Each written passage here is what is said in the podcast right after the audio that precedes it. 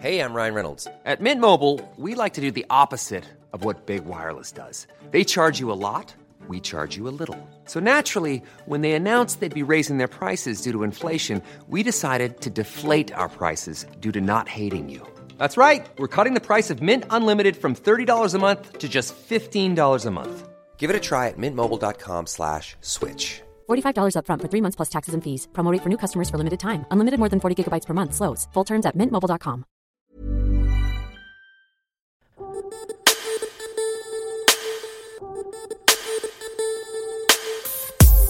Bonjour et bienvenue dans le podcast Biomécanique, le podcast qui vous aide à améliorer vos entraînements, diminuer vos blessures et découvrir les secrets des sportifs, athlètes et pratiquants de musculation remarquables. On y parle entraînement, performance, blessures, euh, motivation, tout ce qui tourne autour de la santé du sportif, et à chaque fois avec des invités exceptionnels. Et aujourd'hui, mon invité du jour, il s'appelle Julien Volant. Je le remercie euh, d'être passé dans cet épisode puisque j'ai pu lui poser énormément de questions. Julien, il est coach sportif, il est également préparateur physique, il a plusieurs diplômes. On va revenir un petit peu sur son parcours euh, dans une première partie euh, de ce podcast. On va ensuite parler beaucoup de formation, de cursus, de tout ce qui est le, paysage du coaching en fait. Euh, cet essor qui s'est fait depuis les, dernières années, le marché du, coaching, du fitness a complètement explosé. Vous allez voir s'il reste encore de la place en tant que coach. Quelles sont les différentes voies pour devenir coach, euh, pour devenir préparateur physique, comment entraîner des athlètes de haut niveau?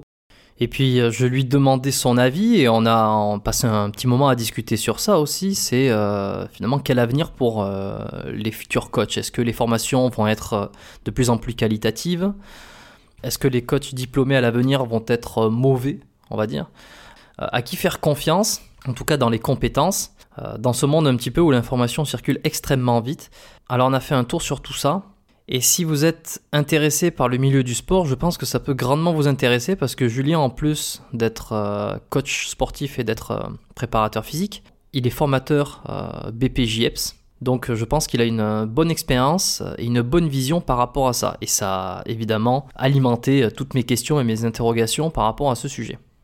J'avais beaucoup de questions à lui poser euh, concernant des techniques d'entraînement pour la préparation physique. Est-ce que c'est le genre de techniques qui peuvent être euh, utilisées par un sportif lambda pour améliorer ses, performances ou ses résultats? Euh, Également sa santé peut-être. On a parlé gainage, on a parlé de pliométrie. Bon, vous le voyez sûrement, cet épisode il est un peu long. Je pense que ça fait partie des plus longs épisodes qu'il y a sur mon podcast. ne vous fiez pas aux 1h30 et quelques qui a écrit sur l'application mettez vos écouteurs, mettez votre casque, faites vos affaires, faites le ménage, euh, faites votre cardio, peu importe en écoutant, parce que il y a énormément d'informations très pertinentes dans ce podcast. Parmi tous les sujets qu'on a abordés dans cet épisode, vous allez notamment découvrir quels sont les différents cursus pour devenir entraîneur et également préparateur physique. Euh, pour des athlètes de haut niveau euh, dans n'importe quel sport d'ailleurs, vous pouvez être préparateur physique en foot, en motocross et j'en passe.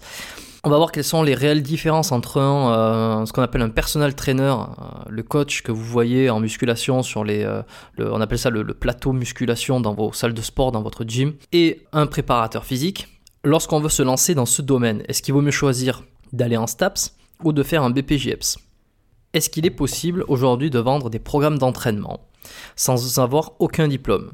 Il va nous fournir la réponse et puis on va discuter autour de ça.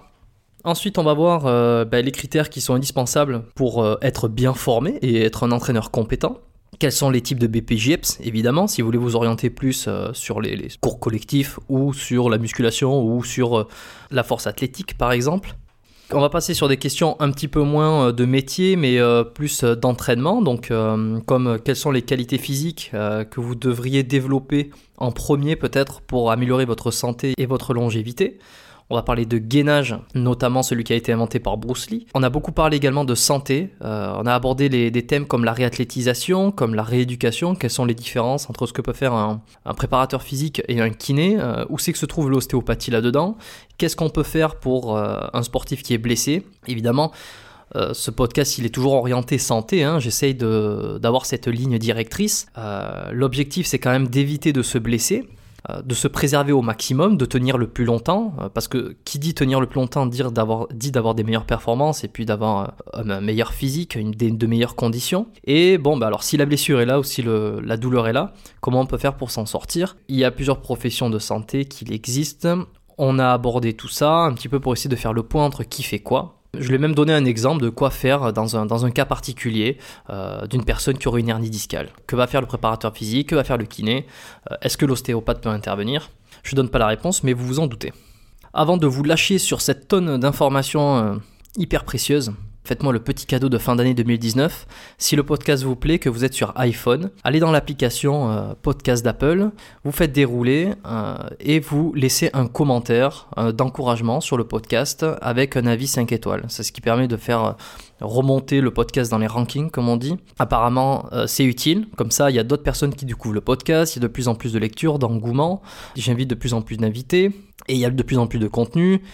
Et en fait, ben, c'est bon pour tout le monde. Ça me fait extrêmement plaisir et puis ça me ça m'encourage à continuer. Comme vous avez vu, j'essaye d'avoir euh, une fréquence d'environ un podcast par mois. Je vais essayer de continuer sur cette fréquence. Si je vois que euh, euh, vous êtes de plus en plus demandeurs d'épisodes, j'essaierai peut-être d'augmenter la fréquence. Mais pour l'instant, un épisode par mois, c'est pas mal. Entre mes différentes activités, c'est ce que j'arrive à, produire, on va dire, entre enregistrer les épisodes, les monter, puis les sortir. Il y a pas mal de, pas mal de boulot derrière tout ça, ça se voit pas nécessairement. C'est pour ça que j'ai un petit avis sur, euh, sur l'application podcast. Euh, ça me fait chaud au cœur, comme on dit. Et puis vous faites une bonne action pour démarrer cette nouvelle année 2020.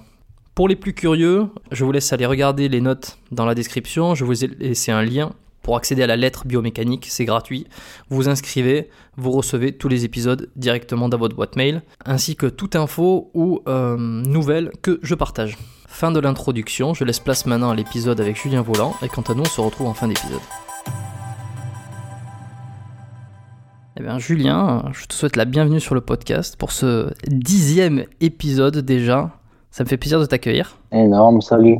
Salut Jérôme, moi aussi je suis vraiment euh, très très content d'être avec toi ce soir. Donc bah écoute, euh, je t'ai contacté il n'y a pas si longtemps parce que j'avais quand même énormément de questions euh, à, te, à te poser. Euh, enfin, on, va essayer de couvrir pas mal de thèmes là aujourd'hui, même si c'est possible qu'on ait, qu'on pas tout, qu'on puisse pas tout dire évidemment.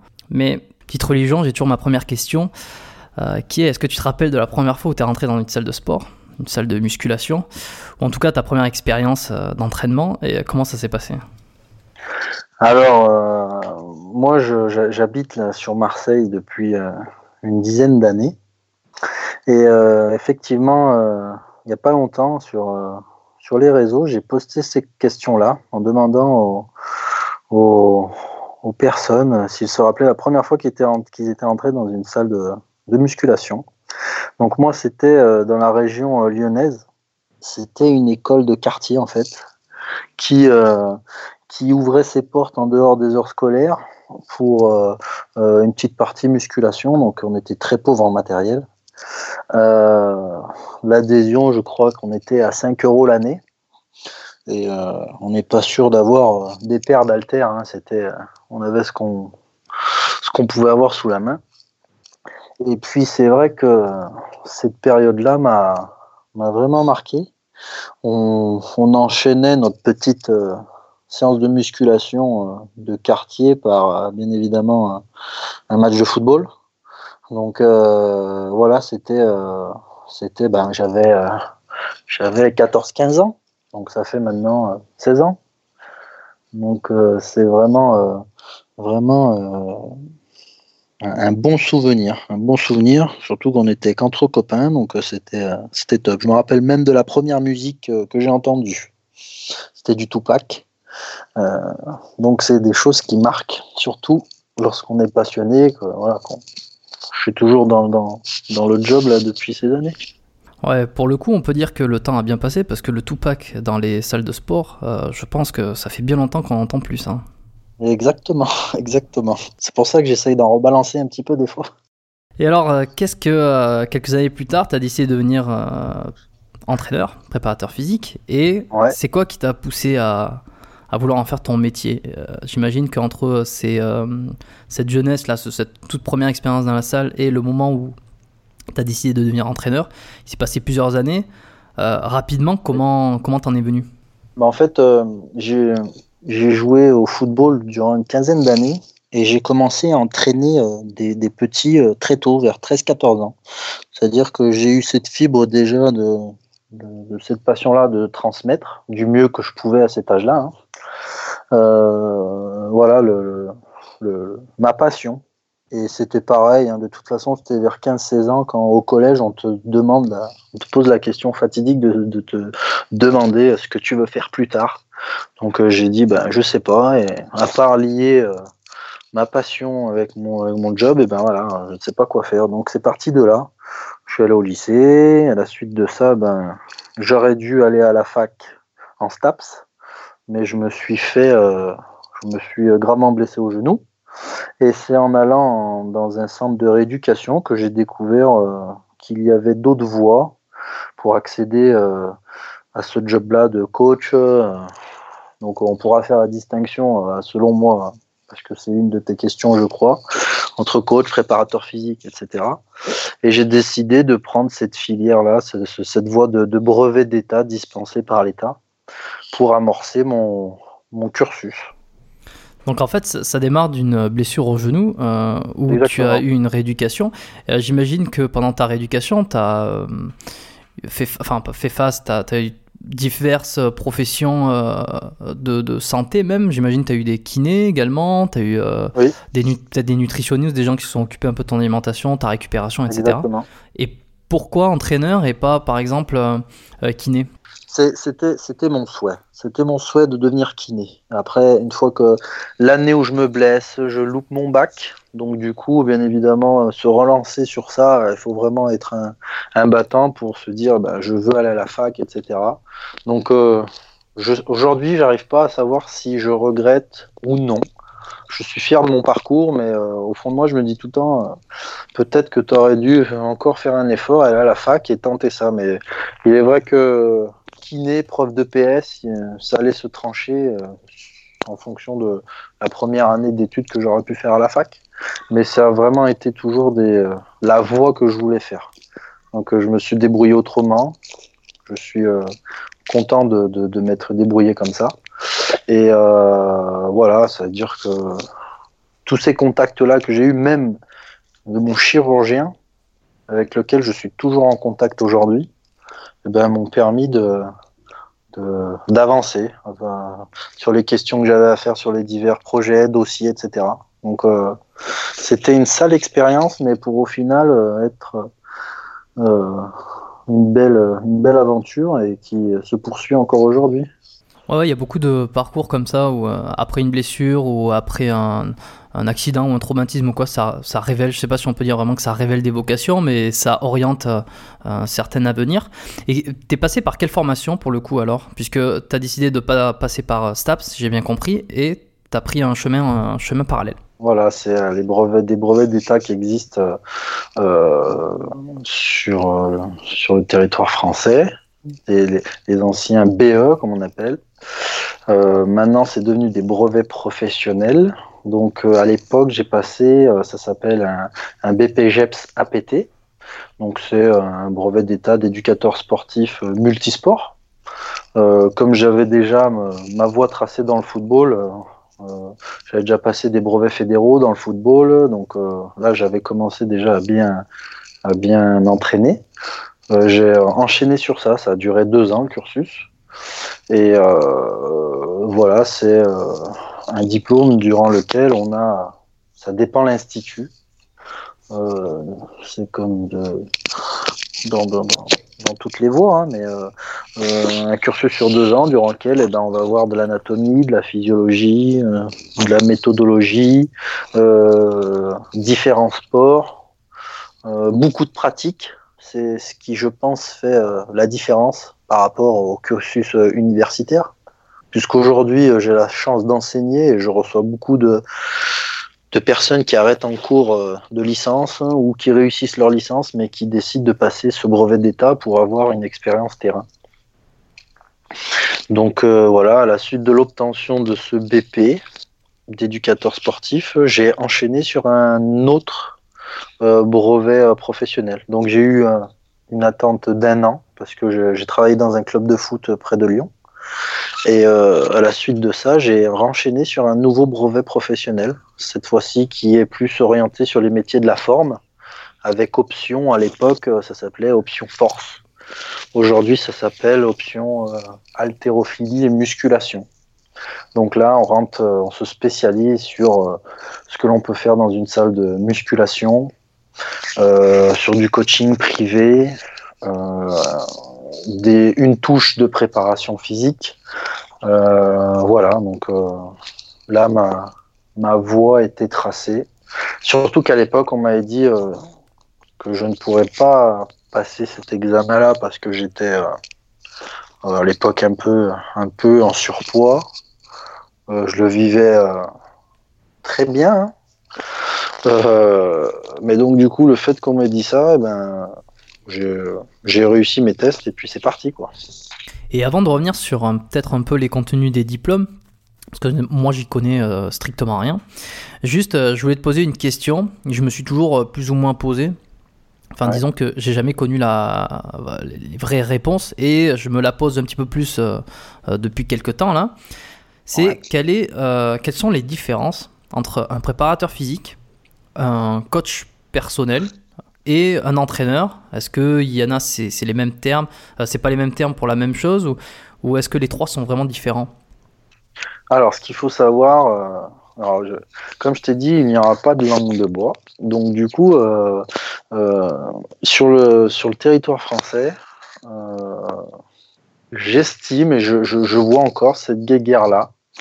En gros, voilà, ben, entre la personne qui a suivi un cursus universitaire et une personne qui a suivi un cursus ben, brevet professionnel avec divers divers euh, euh, formations annexes, hein, parce qu'après j'ai passé un diplôme universitaire euh, en préparation physique à Dijon, le DU Gilles Cometti.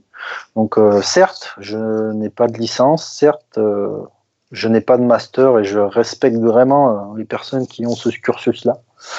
Mais un jour, on m'a dit, au-dessus du meilleur BP, il y aura toujours le, le, le stapsien le plus faible, le plus faible. Donc, du coup, en termes de job, euh, le stapsien trouvera plus de jobs que toi termes, euh, en tant que préparateur physique. Donc la différence, elle est là, c'est-à-dire que avec ce cursus universitaire, on, peut prétendre à être préparateur physique euh, dans un club de haut niveau, par exemple, un club de foot ou un club de rugby. si on a une spécificité, c'est encore mieux. Euh, on a un peu plus de mal avec un brevet professionnel. C'est-à-dire que, pour faire simple, si je veux me présenter en tant que préparateur physique euh, avec mon cursus euh, à l'Olympique lyonnais, parce que je vais parler de, mes couleurs, hein, eh ben, je pense que je serai rejeté. C'est en train de changer. Il y a eu des, cas qui ont qui ont prouvé l'inverse. Donc euh, c'est bien, c'est-à-dire qu'on s'attache un peu plus aux compétences. Mais voilà, avec le cursus TAP, si tu fais ton, stage dans, un club pro et que tu arrives à, à prouver et à faire les choses dans l'ordre, eh ben, tu as plus de chances euh, d'être préparateur physique. Sachant que ce statut-là, il n'existe pas en France. Hein. Le terme de préparateur physique, il n'existe pas. D'accord, donc en fait, si je comprends bien, préparateur physique, euh, c'est pas un statut qui, qui, va être reconnu, ça va être une appellation euh, quand par exemple tu es dans un club et que tu entraînes des athlètes euh, plus ou moins professionnels. Ok. Voilà. Après, l'entraîneur, lui, va être là pour ben, le tactique, le technique de la discipline. Voilà. Et puis pour le coach, le coach, euh, le, personal trainer, il va s'occuper ben, de, d'une clientèle qui est plutôt dédiée à une salle de musculation ou euh, dans une box de CrossFit, hein, euh, sur du coaching privé, sachant que le préparateur physique peut aussi faire du coaching privé dans un parc hein, s'il le souhaite, s'il a, s'il a des clients. Donc c'est pour ça que c'est un peu farfelu, je sais qu'il y a des, associations qui ont voulu codifier un petit peu ça, donc euh, je, je m'en suis pas plus intéressé que ça. Euh, voilà, moi aujourd'hui je peux te dire que je je fais du coaching privé sur des clients lambda sur de la perte de poids.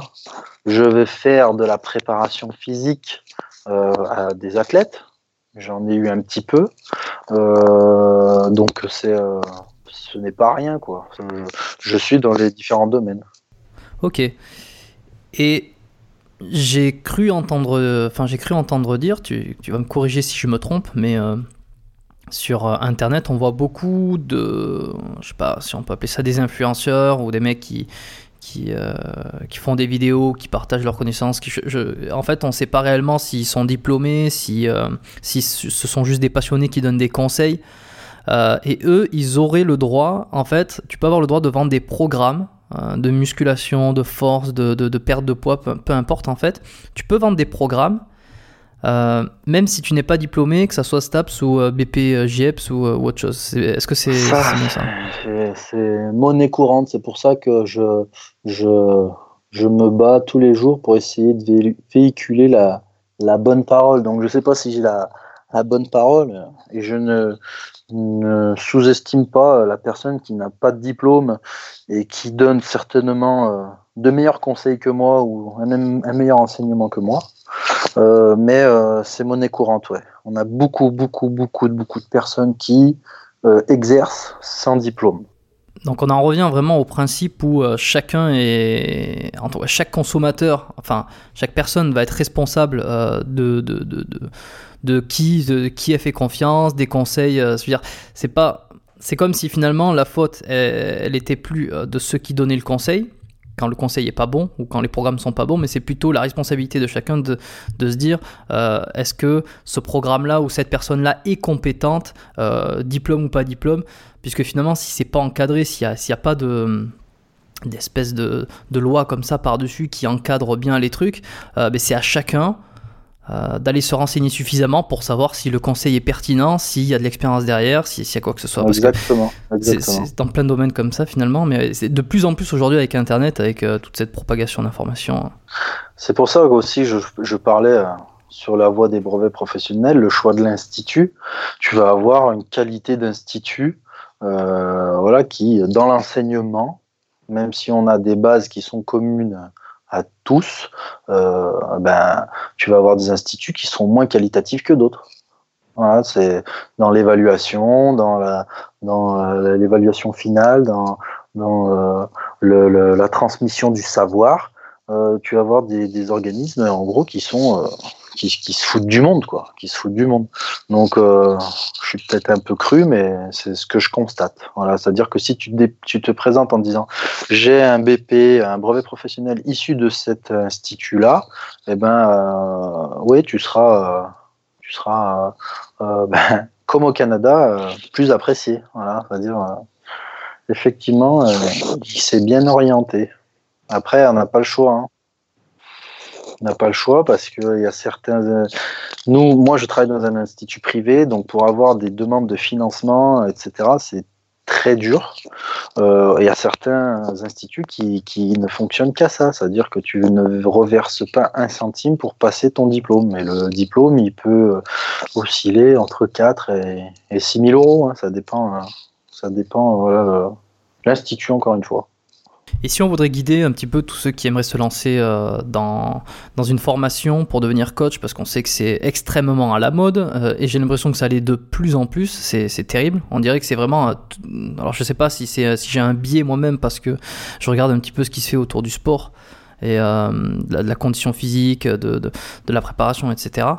Mais j'ai l'impression que c'est il y a un boom absolu. Et pour ceux qui qui se posent les questions, on va pas les décourager, évidemment. Euh, ça va pas, le, podcast va pas parler de ça, hein.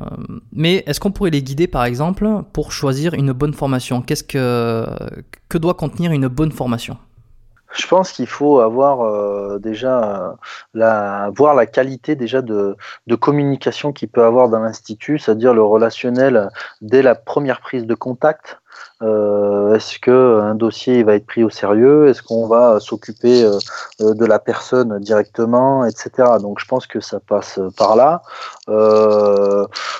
sur les recherches de stage, certains, beaucoup, beaucoup de, stagiaires arrivent déjà avec une structure qui va leur permettent de, rentrer en formation. Certains arrivent sans structure, donc nous, on est un organisme où on va appeler les, le, donc, tu sais, on a, on a un listing de salles, de box de crossfit ou de, ou de kinés qui sont susceptibles de recevoir des, des stagiaires. Donc, euh, on, on, essaye de, de, se battre pour, pour trouver euh, des, des, structures de stage pour ceux qui n'en ont pas et qui ont un bon profil pour nous. Euh, voilà. Et après, euh, on, est capable de répondre de suite à, la, au contenu que l'on que, l'on peut donner euh, durant la formation. Donc c'est pour ça que nous, on ne se cache pas face à ça. De A à Z, on va, on va transmettre ce que, ce que l'on va faire durant l'année. Donc je pense que c'est important. Et après, on aime bien demander, nous, comment on nous a connus. Voilà, comment on nous a connus. Donc ça, ça, ça nous permet aussi de pas mal nous aiguiller. Et souvent, c'est ça. Ben, moi, j'ai passé mon diplôme chez Prépasport. Et ben, euh, fonce, voilà, fonce, vas-y, euh, les yeux fermés. Tout à l'heure, tu, tu m'as parlé de, de BPJEPS euh, ou d'une formation spécifique force et musculation. oui. Donc, j'imagine qu'il y a plusieurs BPJEPS, c'est ça, si je comprends bien. c'est quoi les différentes formations et leur, leur petite différence entre elles là, pour quelqu'un qui, qui, voudrait devenir ben, entraîneur Mais c'est quoi? Parce que pour, pour aller sur aller.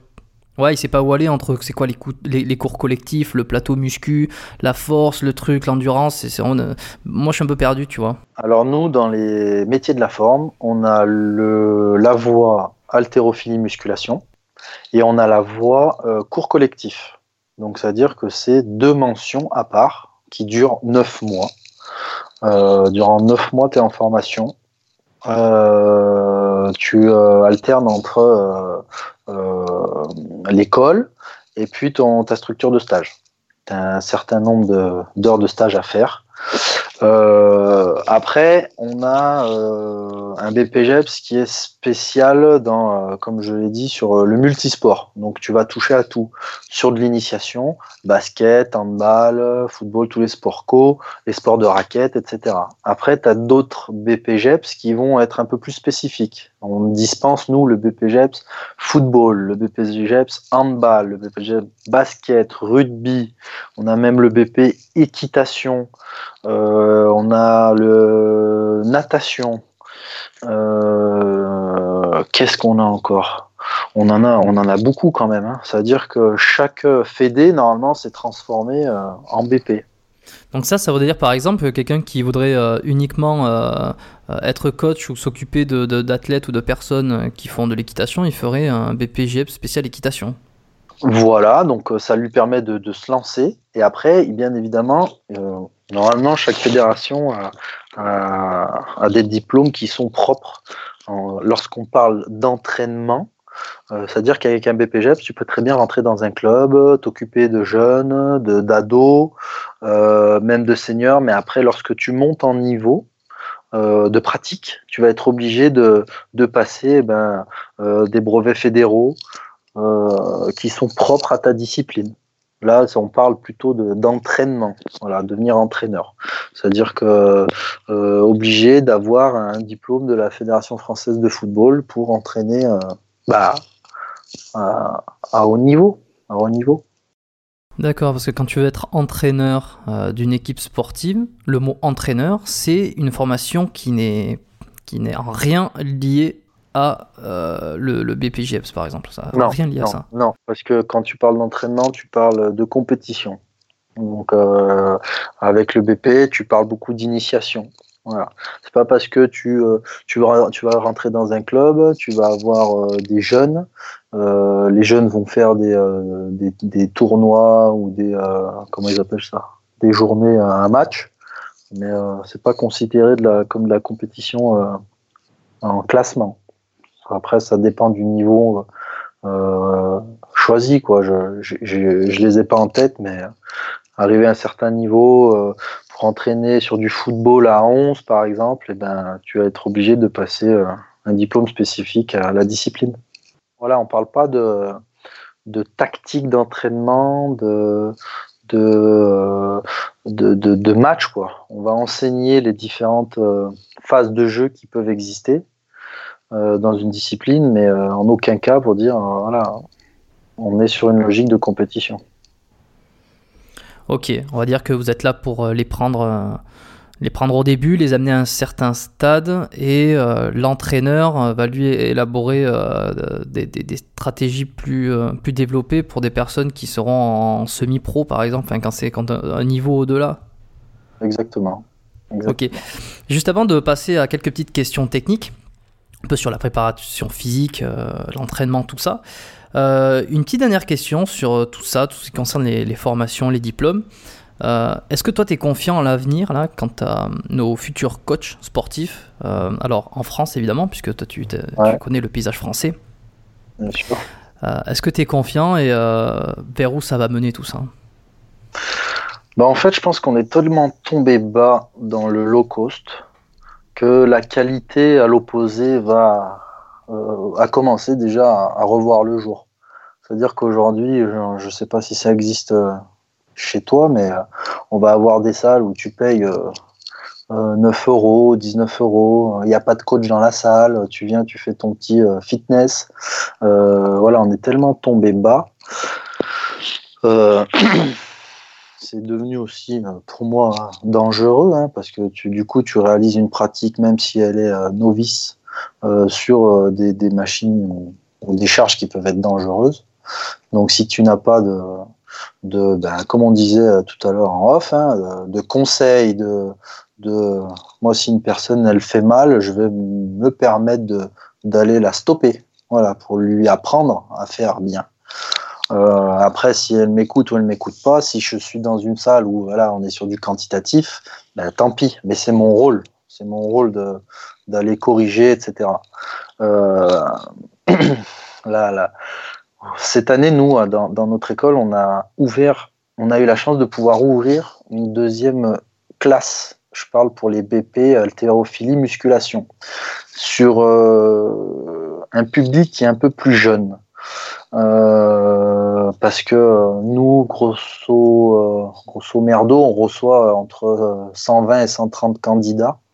Et au final, on devait en choisir entre 20 et 25. Donc euh, ça nous euh, laissait sur le carreau des profils qui étaient peut-être un peu moins expérimentés, mais qui étaient intéressants. Donc cette année, on a eu la chance de pouvoir prendre ces profils-là. Et en fait, ce qui revient à chaque fois, parce que moi, je leur pose cette question-là, de dire pourquoi tu veux être coach? euh, Qu'est-ce qui te, qu'est-ce qui t'amène vers ce, ce, ce cursus-là? En gros, ils me parlent de, de passion, voilà, de passion. Mais bon, au bout de deux ans de pratique ou de trois ans de pratique en, en, salle, hein, on a tous démarré par là, mais euh, de parler de passion, euh, c'est un peu, un peu tôt pour moi. Donc du coup, euh, j'essaie du coup sur les, la quarantaine d'élèves que j'ai, avec le staff que l'on est, de, véhiculer le bon message en termes de santé bien-être, en termes de, bah, préparation physique, de, des choses de base le plus qualitatif possible euh, dans diverses euh, matières hein, pour pouvoir être serein une fois qu'ils sont diplômés. Voilà. Parce que euh, ils vont devoir faire face à une concurrence qui, qui n'a pas lieu d'être.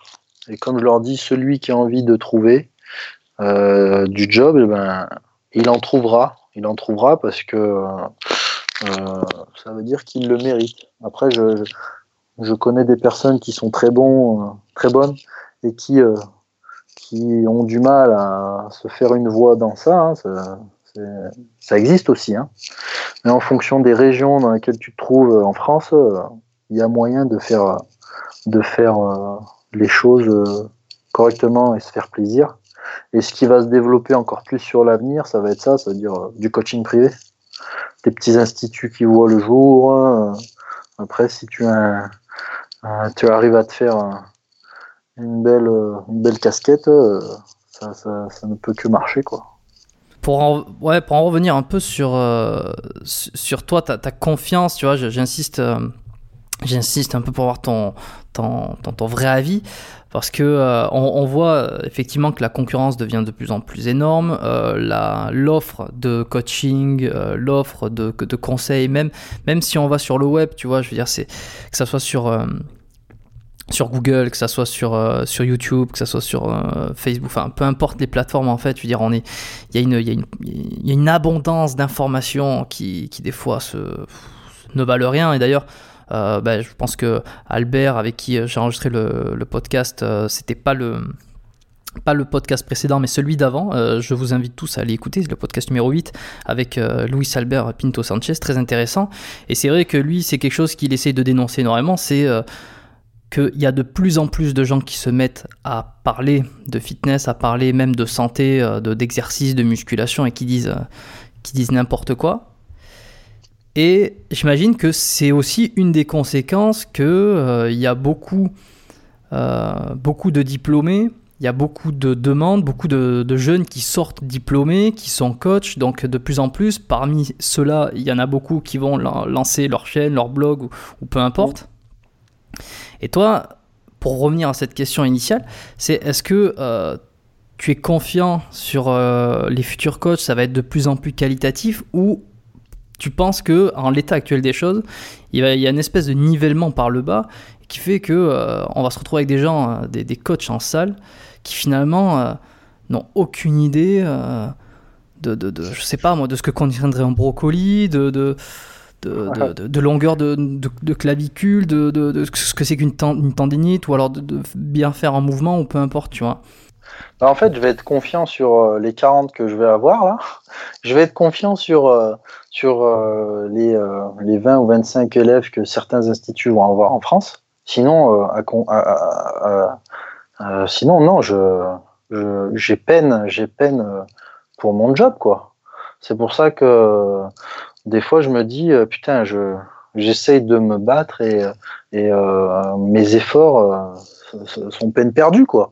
Donc, j'essaie vraiment de me concentrer sur la quarantaine d'élèves que j'ai pour faire les choses très bien, pour qu'ils viennent broyer tous les imposteurs et ceux qui n'aiment vraiment pas leur, leur job et qui sont apparus là parce que ça, c'est la mode. Hein. Bah, ouais, bah, j'ai vu de la lumière, et ben, j'ai décidé de passer un diplôme pour être coach. Voilà. Donc, euh, ces gens-là, je suis, méchant ou, violent, mais ils méritent d'être écrasés par un, passionné euh, qui euh, véhicule la bonne parole, hein. surtout en termes de santé bien-être, parce que dans ce job-là, on va toucher un, large public comme ça, sur de la perte de poids, sur ben, je sors du kiné, j'ai eu telle blessure, qu'est-ce que je peux faire? Etc. Donc euh, on n'a pas le droit de, jouer avec la santé des gens, c'est interdit. Donc euh, euh, voilà, c'est c'est dur, c'est dur. Ok, non mais je, vois, tu, te bats pour, pour essayer de faire bien les choses, pour en tout cas à ton niveau, à ton échelle, dans ce que tu enseignes, toi essayer d'avoir les, meilleurs résultats pour tes, pour tes élèves, pour qu'ils aient la meilleure formation. Mais je comprends bien qu'en qu'actuellement, euh, si rien ne bougeait, que ça continue comme ça, euh, il y a de plus en plus de, coachs qui vont sortir et qui seront pas, qui seront pas nécessairement efficaces et, compétents, on va dire. Ok, et dangereux, ouais, dangereux, c'est surtout ça. Ah ouais, c'est surtout ça. Bon, on va essayer de pas trop. Euh, de pas trop dégoûter les auditeurs de, de, tout ça. je trouve que c'est intéressant et il faut voir les choses dans le bon sens. C'est que les, les, vrais compétents arriveront toujours à s'en sortir en se battant, euh, que ce soit en se formant perpétuellement sur leur pratique, sur la façon de communiquer, de rencontrer des gens et euh, finalement de, de petit à petit élargir leur, leur cercle leur. Euh, bah oui, moi je suis dans. Ça va faire ma huitième année où je suis formateur. Et j'en ai vu passer des, élèves qui ont réussi à ouvrir leur salle, qui ont réussi à ouvrir leur box, qui ont réussi à ouvrir leur studio de coaching, qui font du coaching privé. Euh, et du coup, j'arrive à me faire euh, une panoplie de, de jury, parce que moi, sur chaque fin de diplôme, je dois avoir euh, euh, un certain nombre de jurys pour évaluer les futurs, et puis j'arrive à, du coup, à cet effet boule de neige là de qualité, et, ça s'est mis en place, donc c'est énorme pour moi, j'apprécie. J'ai une confiance aveugle euh, on va dire, tous les jurys qui sont mis en place pour évaluer les futurs coachs, donc ça c'est énorme pour moi. Ça, ça c'est vraiment la satisfaction. Donc, euh, euh, oui, il y en a qui ont arrêté parce qu'ils se sont trouvés là par hasard, mais euh, on, a eu beaucoup, beaucoup, beaucoup de, de réussite.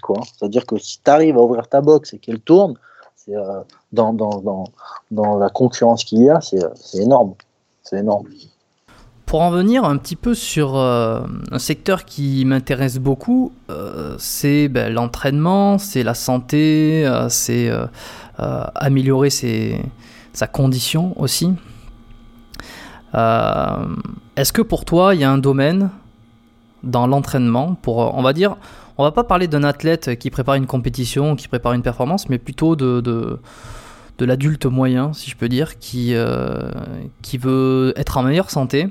Est-ce qu'il y a un domaine, que ce soit le muscle, la force, l'endurance, la vitesse, qui, que tu trouves, toi, important à développer si on pense uniquement euh, santé, euh, longévité et bien-être.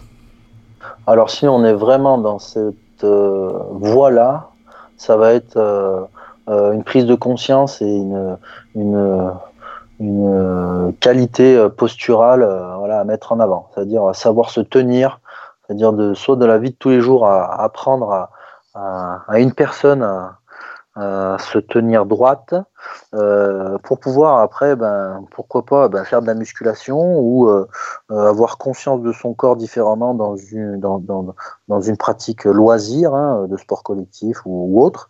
ça sera vraiment ça, c'est-à-dire cette prise de conscience là, parce que le confort nous a tués. On est mal assis dans nos fauteuils devant notre télé, on est mal assis dans notre voiture, on est mal assis de partout, on est omnubilé par notre téléphone, donc euh, on s'enroule progressivement et je me demande si un jour on va pas tomber la tête par terre à force de, nous enrouler comme ça. Donc on a une grosse déprogrammation qui se fait sur nos, chaînes et pour moi c'est euh, ouais ça serait euh, avant toute, chose ça, c'est-à-dire reprogrammer les gens, avoir conscience de, leur corps. Euh, est-ce que je me tiens droit? Ben non, tu te tiens pas droit parce que euh, tu as euh, les épaules qui partent en avant, tu as une tête aussi qui part en avant. Donc voilà, c'est refaire prendre conscience aux gens de leur corps. Ça serait ça avant tout.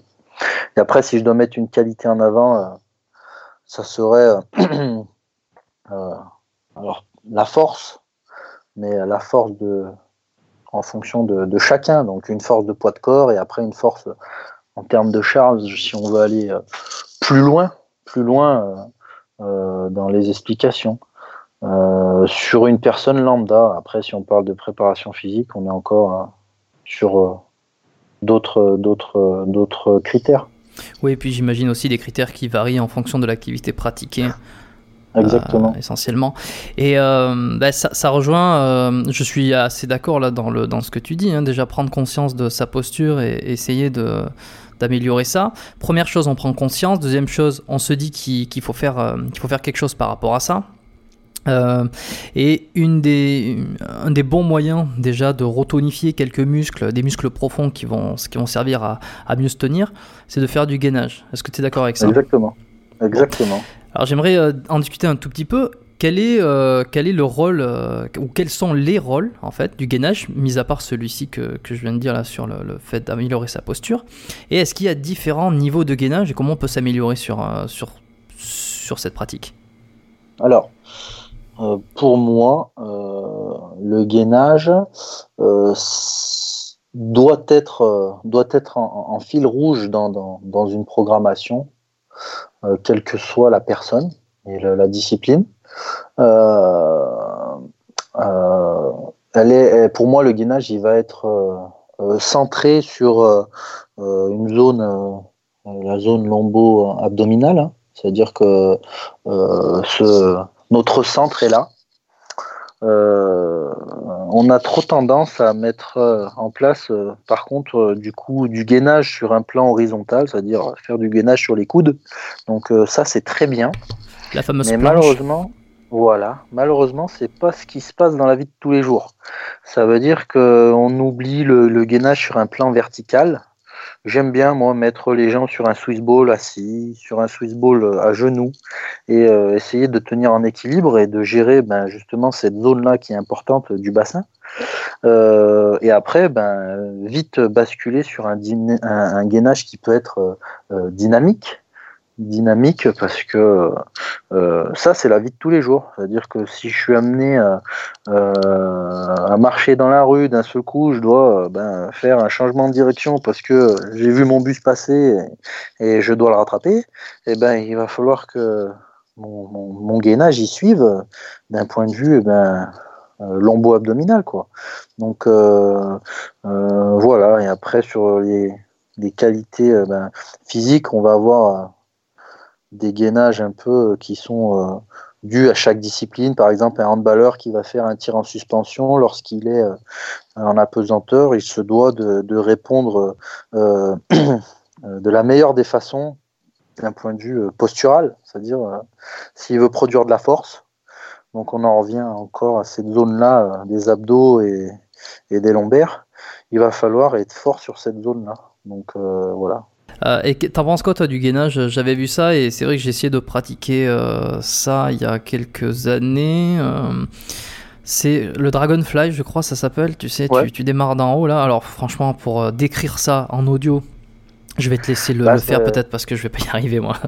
Ah, voilà, bah, ça c'est le célèbre Bruce Lee qui avait mis ça en place. Hein. ça veut dire que il est, il a pour point fixe euh, sa, sa, chaîne, sa, sa ceinture euh, scapulaire, c'est-à-dire qu'il est en appui sur les omoplates, il se tient euh, par le biais des mains et il va relever l'ensemble de son corps et descendre sur un plan horizontal.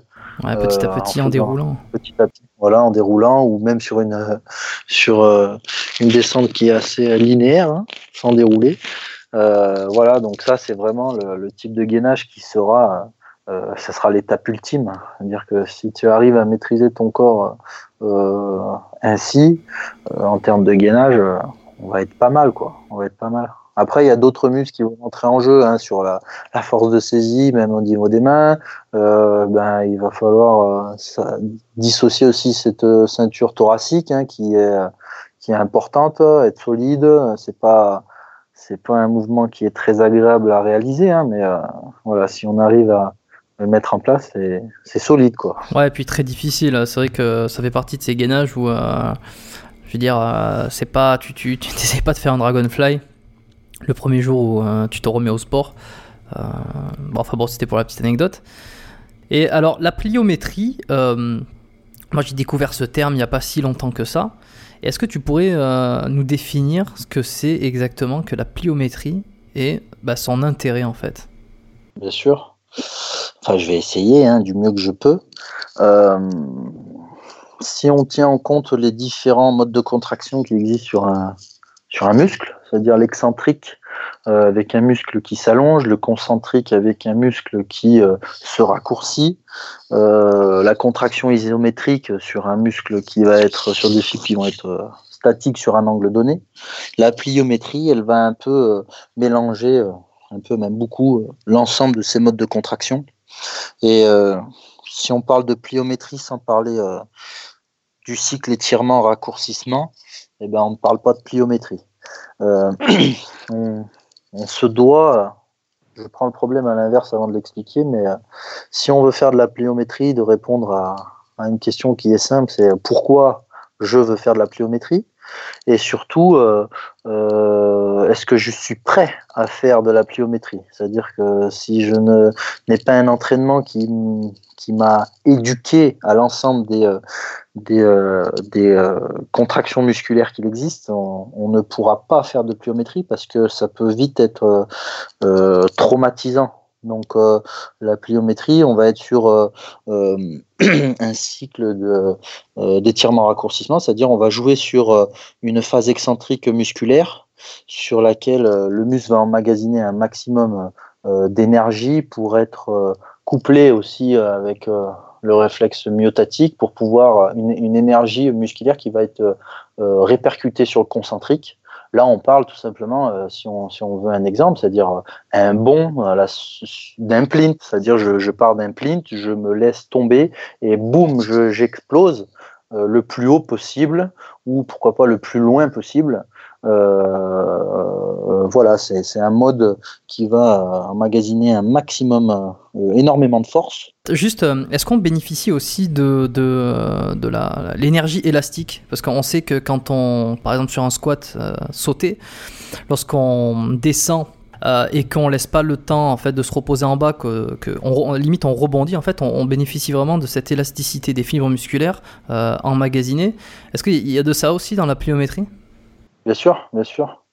En, mettant en place euh, ce, mode de travail-là, on va avoir un gain qui sera énorme sur la coordination qui sera intermusculaire et même intramusculaire, hein, avec une synchronisation des, unités motrices euh, euh, qui sera différente. Donc du coup, on, aura un gain énorme sur euh, la poursuite de l'entraînement. C'est-à-dire que si on arrive à mettre en place de la pliométrie, donc sur un public qui est apte à recevoir ça, on va gagner en, en, force, quoi, en force maximale. On va gagner en force maximale. Et ce n'est pas pour rien que on ose euh, si on a l'accord du, euh, du, kiné et si on arrive à bien se coordonner, à, intégrer ça dans des protocoles de réathlétisation. Mais alors comment on fait pour savoir si on est apte à recevoir de la pliométrie dans ce cas-là? Si moi demain euh, ou même tout à l'heure là je vais je vais faire du squat, je vais faire bah ouais tiens on va prendre le squat.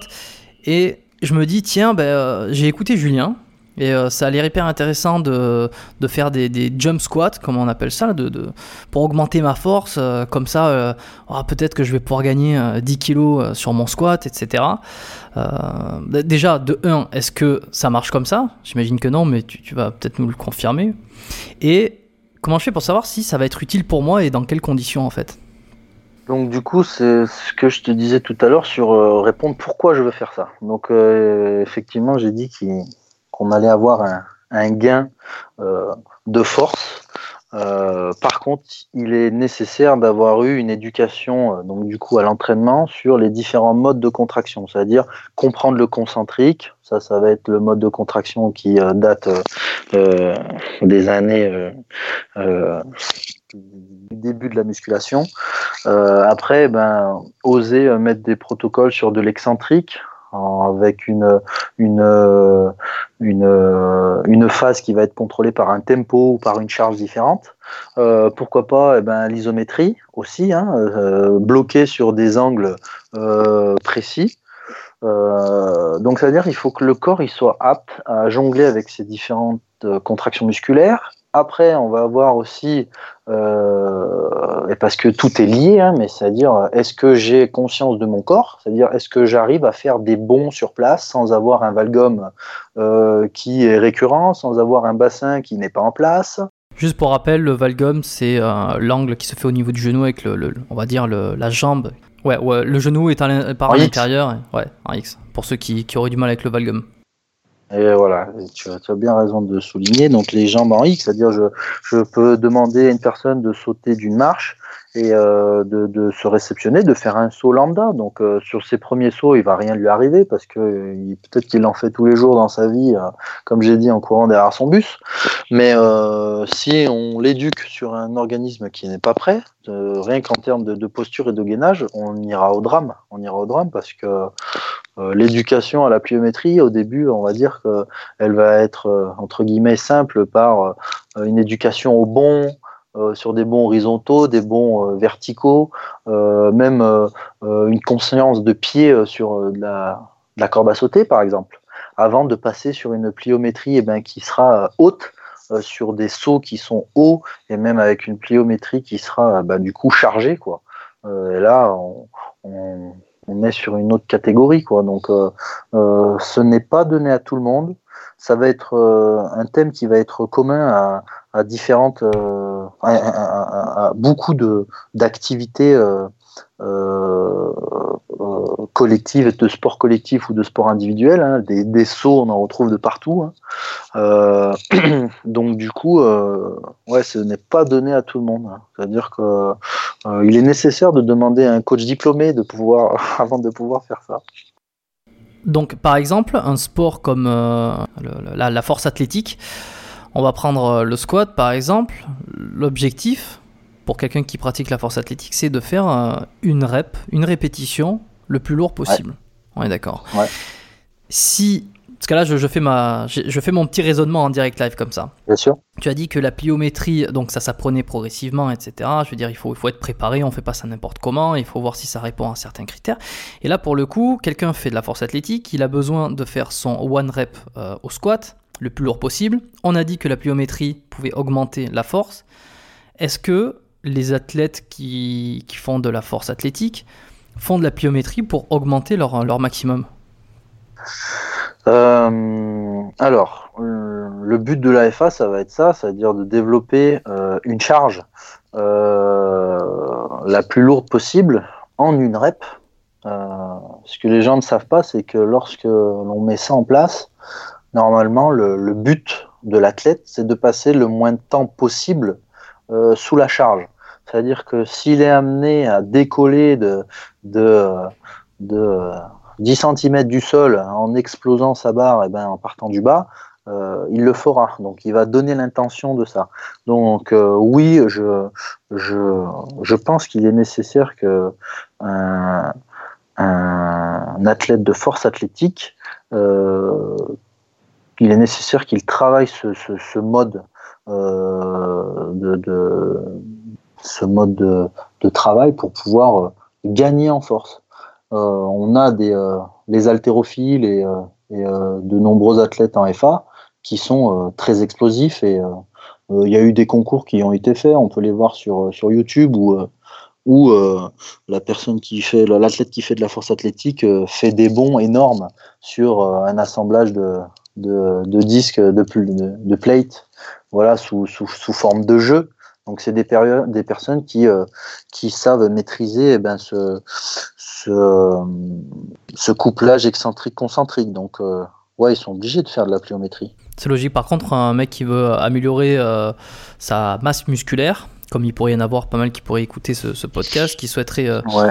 développer, on va dire, son, son harmonie musculaire, développer des muscles, avoir plus de, de masse, il n'aurait pas vraiment d'intérêt à pratiquer la pliométrie. Ou alors, ou alors à un moment donné, pour, euh, pour grandir encore, c'est-à-dire qu'il a compris euh, tout ce qui se passait sur, différentes, euh, sur différents modes de contraction, donc pour grandir, euh, il pourrait être amené à ça. Voilà, c'est-à-dire que c'est la question qui revient, ça. Mais ça, peut-être pour déjà euh, quelqu'un qui pratique depuis plusieurs années, qui a une expérience. C'est peut-être pas celui qui s'inscrit à la salle de sport. euh, ça fait six mois qu'il s'y est mis. Il a pris, euh, il a très légèrement amélioré sa silhouette et il se dit, il écoute ça, il se dit, oh, la pliométrie. euh, c'est le succès assuré pour décoller au maximum mes charges et devenir euh, comme euh, Dwayne Johnson. Non, mais, ouais. Mais en six mois, il n'aura pas eu le temps de de- d'exploiter l'ensemble de, du travail à faire rien que sur le mode concentrique déjà, euh, encore moins sur l'excentrique et sur l'isométrie. C'est-à-dire que c'est euh, voilà, il faut pas sous-estimer l'ensemble des euh, des, des modes de contraction, mais le mode excentrique, ça va être le mode de contraction le plus fort du corps humain. C'est-à-dire qu'en gros, euh, je, je suis capable de euh, descendre une charge sur les épaules à 100 kg, mais de la contrôler, de contrôler la, la descente, mais je ne serais pas capable de, de la remonter. Donc euh, voilà, c'est euh, euh, avant de faire ça et sur une pratique de personne lambda dans un dans un gym, dans une salle de musculation, personne ne fait ça. Personne. Il faut déjà avoir un niveau euh, assez élevé pour, pour pratiquer Ah la oui. pliométrie ou alors avoir une activité où ça a réellement un sens de pratiquer la pliométrie où c'est, euh, ça fait partie des, des priorités. quoi. C'est pour Exactement. le sportif lambda, il n'y a pas de. Il y a, y a- y a pas d'intérêt euh, spécifique. Ok. S'il a envie de grandir plus tard, on verra bien, mais il a le temps. Ouais, d'abord il va manger de la soupe, comme on dit. Ouais, exactement. Euh, on a parlé là pas mal euh, effectivement entre le gainage, la pliométrie, de, euh, que ça a des intérêts en fonction des, des pratiques, de la pratique et du sport pratiqué. En tout cas, quand on parle de la préparation physique plus que de la musculation en soi. Toi, comment tu prépares un athlète? Alors avec les différences en fonction des sports, mais est-ce que tu as une ligne commune par exemple? Eh ben, en fait, euh, je veux partir aussi de, mon protocole de base, c'est avant tout d'un point de vue postural, comment il se comporte. Déjà d'une, dans la vie de tous les jours, après d'un point de vue postural, euh, ce que sa discipline lui, lui demande. Lui demande. ça fait quelques années déjà que je suis un pilote de, moto. Donc, sa spécialité, c'est le supercross et le motocross. Euh, ça peut faire aussi jaser, mais euh, je suis euh, jamais monté sur une moto. Donc, comment comprendre ce que l'athlète subit sur une moto? Eh ben, Malheureusement, peut-être qu'un jour je, je, monterai pour rigoler et pour le faire rire, mais je ne pourrai jamais comprendre exactement ce qu'il ce qu'il ressent. Mais par le biais d'échanges, par le biais d'observation de nombreuses courses et euh, surtout des heures de course, euh, moins sur les entraînements, mais euh, arriver à comprendre ce qui se passe sur la moto. Donc à partir de là, je vais orienter son, travail par rapport à son entraînement par rapport à sa discipline. Quelles sont les qualités qui lui qui vont lui permettre d'être premier, de gagner? Donc ça va se passer comme ça. Après, à essayer d'analyser, eh ben, est-ce qu'il a des faiblesses? Que ce soit des faiblesses posturales ou des faiblesses euh, physiques. Au début, j'ai fait, euh, fait des erreurs. Hein. Je me suis cassé la bouche hein, sur ce pilote de moto en me disant, euh, bah, en fait, il a besoin de ses jambes, donc il est nécessaire qu'il tienne ses jambes, la, moto avec ses jambes. Donc, je vais me focaliser, je vais mettre l'accent sur les membres inférieurs. Et en oubliant le fait que, ben, d'un point de vue membre supérieur, il se doit d'encaisser les, les, les, coups et, euh, et surtout les, euh, les vibrations de la moto, euh, en tirant sur un guidon, en poussant sur le guidon. Donc ça, ça s'est venu, ça s'est venu après, hein, après, après dialogue. Donc au fur et à mesure, ben, on peaufine on peaufine le, le, suivi et puis euh, ça dépend aussi des périodes sur lesquelles on, on s'occupe de, de, de l'athlète. Moi, Yanis, j'ai des périodes où on se voit beaucoup euh, sur en gros de la préparation physique générale. On essaye de, parler, de dire ben voilà comment je me sens, où, où j'en suis, est-ce que j'ai des douleurs parce que le pilote euh, euh a toujours mal quelque part. Hein. C'est normal, c'est un sport qui est euh, très dangereux. Et, euh, euh, à partir de là, on réamorce une nouvelle, une nouvelle programmation en fonction de, de des années, de l'expérience, de l'âge, etc. Je vois vraiment que le critère déjà primordial, c'est quand même de, de, connaître extrêmement bien le sport de l'athlète que tu veux préparer. Exactement, c'est-à-dire qu'on parle de passion. Là, je me suis vraiment intéressé à la moto. jamais j'aurais pu imaginer ça, mais voilà, c'est devenu euh, un kiff, un kiff. Et alors, par curiosité, euh, il y a une question que je me pose. Si, on va dire, un, athlète qui serait amateur dans, sport lambda, il vient te voir, il te dit qu'il aimerait augmenter ses performances, être meilleur dans ce sport et qu'il voudrait que tu l'accompagnes euh, en tant que, que préparateur. Et en fait, tu te rends compte très vite que euh, physiquement, morphologiquement, il n'est pas du tout adapté à ce sport. Ouais, ouais. Tu vois, c'est-à-dire que tu peux pas lui casser son rêve non plus. Tu peux pas lui dire, euh, écoute, euh, on va s'entraîner tout ce que tu veux, mais mec, tu seras jamais un champion parce que c'est parce que tu es pas du tout, quoi. Tu vois? Alors après, il y a le fameux débat de si on est si on est bon dans un sport, on aime, et si on aime un sport, c'est parce qu'on est bon et qu'on est fait pour. Mais tu vois, tu te rends compte que le mec, il est pas du tout fait pour ça. Euh, comment, tu te, comment tu te démerdes par rapport à ça? Bah, Déjà, ça veut dire que la personne, euh, s'il est adulte et qu'il se lance dans ça, bon, c'est, euh, c'est un peu, un peu tiré par les cheveux, mais on peut très bien voir en sortant un peu du sujet, mais un seigneur, enfin un adulte qui, qui fait du sport en compétition, mais sur du loisir et qui, qui a envie d'avoir un meilleur suivi euh, pour pouvoir euh, vivre de, de, son loisir euh, sur un plus grand nombre d'années. Après, on peut par contre avoir des ados qui arrivent dans une discipline. Donc, soit ils sont vraiment entre, j'aime pas ce mot, mais expérimentés dans la discipline, c'est vraiment, ils, par le biais des années, euh, une pratique qu'ils exercent euh, depuis longtemps. Euh, donc du coup là, normalement, ils sont faits par discipline. Et bah oui, des fois, on peut avoir des personnes qui arrivent et disent, bah, effectivement, ça va être compliqué. Donc, soit je mets en avant le fait que j'ai plus de place en coaching.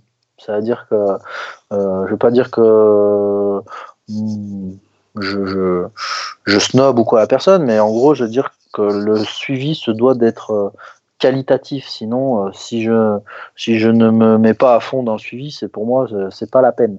Donc du coup, je, peux être amené à, refuser la pratique en disant bah je suis pris. Et après, ben, pour répondre à ça, ça va être essayer de trouver ben, les qualités de la personne, euh, encore une fois, euh, c'est euh, c'est c'est les, pas ses défauts, mais ses faiblesses et essayer de travailler autour de ça, mais c'est vraiment compliqué là. C'était un peu une question piège, mais en fait, c'est euh, vraiment une question qui m'est euh, venue euh, passer par la tête là juste à l'instant, où je me suis. C'est exactement ce que je me suis dit. Quelqu'un qui serait pas du tout fait pour. Il y a toujours des exceptions. Hein. Des gens, on leur dit t'es pas fait pour ça, laisse tomber, puis finalement ils deviennent des champions, mais c'est compliqué. Ouais, non, mais moi j'ai eu des cas jeunes. J'ai eu des cas jeunes, c'est-à-dire que l'enfant avait 8 ans, 8-9 ans, et en gros, les parents venaient me demander ce qu'il en était. Donc euh, là, d'un point de vue compétition au loisir, je, leur demandais aussi de choisir. C'est-à-dire que moi, euh, je peux pas enlever euh, le rêve d'un enfant de pratiquer le foot euh, parce qu'il a avec ses copains d'école, etc. Donc il voit le, le football à la télé, il a ses idoles. Donc je peux pas l'empêcher de pratiquer. donc si c'est compliqué, euh, à l'époque, j'avais été franc en disant, ben, d'un point de vue euh, compétition, et, euh, ça va, ça va être compliqué, mais lui faire pratiquer du football, qu'il vienne aux entraînements, qu'il a la chance d'accéder à un match. à l'époque, j'avais six équipes de de de, gones, de, d'enfants. Donc voilà, il y avait de quoi faire quoi. Je, je mettais pas de côté l'enfant, c'est-à-dire que je même à l'époque, j'allais tout faire pour pouvoir qu'il s'amuse de, de, son rêve, de sa passion, et sans le mettre de côté. Par contre, bien évidemment, il est, j'arrivais avec la manière de fonctionner que l'on avait, on avait un jour où on regroupait l'ensemble des équipes, c'est-à-dire les six équipes. Bien évidemment, le groupe 1, c'était l'équipe euh, phare, hein, même chez les petits. en gros, on donnait la chance à même aux, aux, jeunes qui, euh, qui avait peut-être des difficultés avec ses pieds, d'apprendre avec des, garçons qui étaient un peu plus doués. Voilà, et après, ben, plus on s'approchait de, la compétition, plus euh, les groupes se, se, faisaient, et puis voilà, on avait ce, ce, cette méthode d'entraînement-là, et je trouve que c'était euh, c'était pas mal. Alors les gens, ils viennent te voir toi pour justement euh, avoir une préparation physique par rapport à un sport particulier, également pour euh, améliorer leurs conditions, que ce soit par du, coaching en salle, etc. Jusque-là, je ne me trompe pas. Aussi, ils peuvent venir te voir pour de la réathlétisation. C'est quoi la réathlétisation exactement? Alors, c'est un mot déjà qui n'existe pas dans le dictionnaire. Donc, euh, comme ça, au moins, c'est clair. C'est un terme qui est devenu euh, à la mode depuis quelques années. Euh, pour moi, lorsqu'on parle de réathlétisation, on parle d'athlète. C'est-à-dire que c'est euh, un sportif qui a eu un pépin physique et qui pratique une discipline. Donc la réathlétisation, ça va être euh, de lui permettre, de lui donner la chance de pouvoir, je vais le mettre entre guillemets, revenir le plus vite possible à la compétition, c'est-à-dire être apte à la compétition. Euh, à l'époque, quand j'étais allé en centre de rééducation pour mon genou, je me rappelle, on avait, je crois, trois ou quatre semaines dans le centre de rééducation. Euh, et à la suite de ça, il y avait deux semaines en plus qui étaient dédiées aux sportifs de haut niveau qui étaient euh, présents dans le centre. Donc c'était un peu réducteur, mais c'était euh, déjà à l'époque vu comme ça. Aujourd'hui, eh ben, on peut très bien avoir un athlète qui est suivi par le kiné, c'est-à-dire que moi, j'ose rentrer en contact eh ben, euh, euh, avec les kinés si, euh, si, si c'est nécessaire. pour pouvoir eh ben, demander au kiné de dire ben voilà qu'est-ce qui a été fait où on, où on en est pour pouvoir eh ben, maintenir la personne enfin l'athlète en activité je me suis fait un genou, mais rien ne m'empêche de, de, de, continuer à m'entraîner dans, euh, dans la sécurité la plus, euh, la plus grande possible. Euh, sachant qu'après, il y a les barrières aussi des lois. Est-ce que j'ai le droit J'ai un certificat médical? Est-ce que je suis apte à aller en salle? Parce que, bon, ça, ça c'est encore un, autre problème. Mais c'est avoir une activité physique en parallèle de ce que le kiné peut, peut, faire sans avoir une intervention sur ben, le membre qui a été lésé. C'est-à-dire que l'entraînement qui sera fait sur le membre lésé sera, se doit d'être en corrélation avec ce que le kiné dit. En gros, je ne vais pas m'amuser à lui faire faire des choses et à griller les étapes du professionnel de santé. Donc, euh, bah, tu as anticipé euh, la question qui allait suivre justement parce que c'était une des premières, des plus grosses interrogations que j'avais par rapport à la réathlétisation, c'était euh, la différence avec la rééducation et ça fait écho un petit peu à ce qu'on disait tout à l'heure quand tu t'étais quand tu t'étais blessé au niveau du genou. donc si je comprends bien, pour résumer, c'est que un athlète va avoir une blessure, le kiné va alors après évidemment la blessure tout dépend de, l'état de la blessure et, euh, du, problème lié. Mais on va prendre euh, une, entorse, hein. il, y a eu, il y a eu un arrêt, euh, il y a eu des examens de passé, etc. Tout est OK. la personne est envoyée chez le kiné qui va lui faire de la rééducation, donc l'athlète, hein, qui va lui faire de la rééducation pour retrouver de la proprioception, pour retrouver de la force au niveau du, on va prendre du genou, au niveau du genou, etc. Il va lui faire travailler sur différents plans pour l'articulation, et ce qu'il y a autour. Et la réathlétisation va servir à cet athlète-là de revenir dans son sport euh, d'origine, de repratiquer, ou peut-être notre sport, en tout cas de se remettre dans l'activité, mais euh, sans, sans travailler le euh, genou. C'est ça? Voilà, c'est-à-dire que si je n'ai pas eu le feu vert du kiné, par exemple, le kiné, il peut me dire, ben, euh, on n'a pas récupéré toute l'amplitude, euh, il y a eu une perte d'amplitude, euh, je suis encore en train de travailler sur ça. Moi, je ne vais pas m'amuser à aller pratiquer un protocole de renforcement musculaire sur la zone. voilà, je, me dois d'avancer avec euh, en respectant le travail du kiné. Euh, une fois que le, kiné peut me dire, ben écoute, on a commencé à mettre en place, euh, d'un point de vue contraction musculaire, il répond favorablement à une demande isométrique excentrique, et ben pourquoi pas pouvoir intervenir sur sur un, un, mode de travail comme ça. mais euh, ce que je veux dire, c'est que je peux être lésé euh, sur, euh, sur, sur mon genou droit. Rien ne m'empêche de pouvoir continuer à faire du renforcement musculaire sur mon genou gauche, enfin sur, ma jambe gauche, des, des, exercices d'équilibre pour, j'aime bien dire ça, mais pour pouvoir, pourquoi pas, accentuer le, la, guérison et le protocole, parce que l'inactivité tuera mon, tuera mon athlète.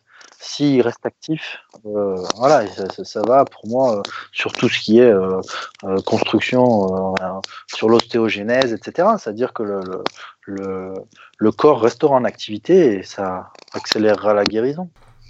Ok, alors admettons, on a Kevin qui est un pratiquant de musculation euh, qui fait de la compétition, j'invente au fur et à mesure Kevin qui aurait 23 euh, ans, qui pratique la compétition de, bodybuilding, euh, qui a peut-être un bon physique, une très bonne génétique et il est, je sais pas, il a une carte, je sais pas comment on dit ça, pas une carte pro, mais il fait des compétitions, etc. Bon bref, il se fait une entorse de la cheville.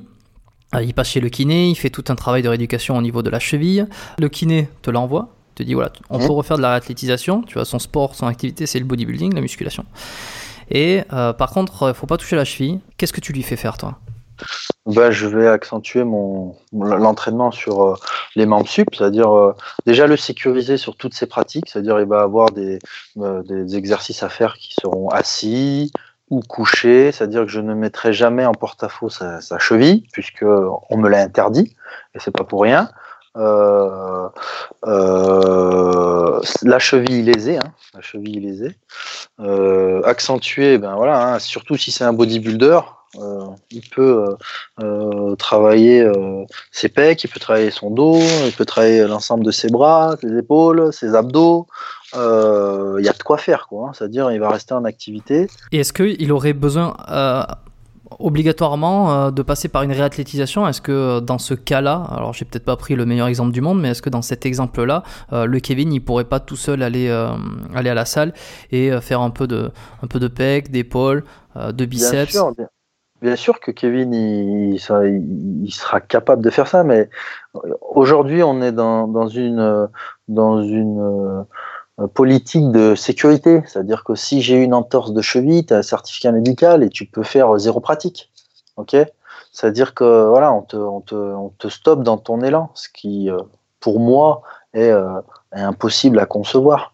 Euh, bien sûr que si Kevin il se dit bah voilà effectivement j'ai la cheville en vrac, mais euh, je vais aller m'entraîner avec mon collègue, euh, je vais faire attention où je mets les pieds.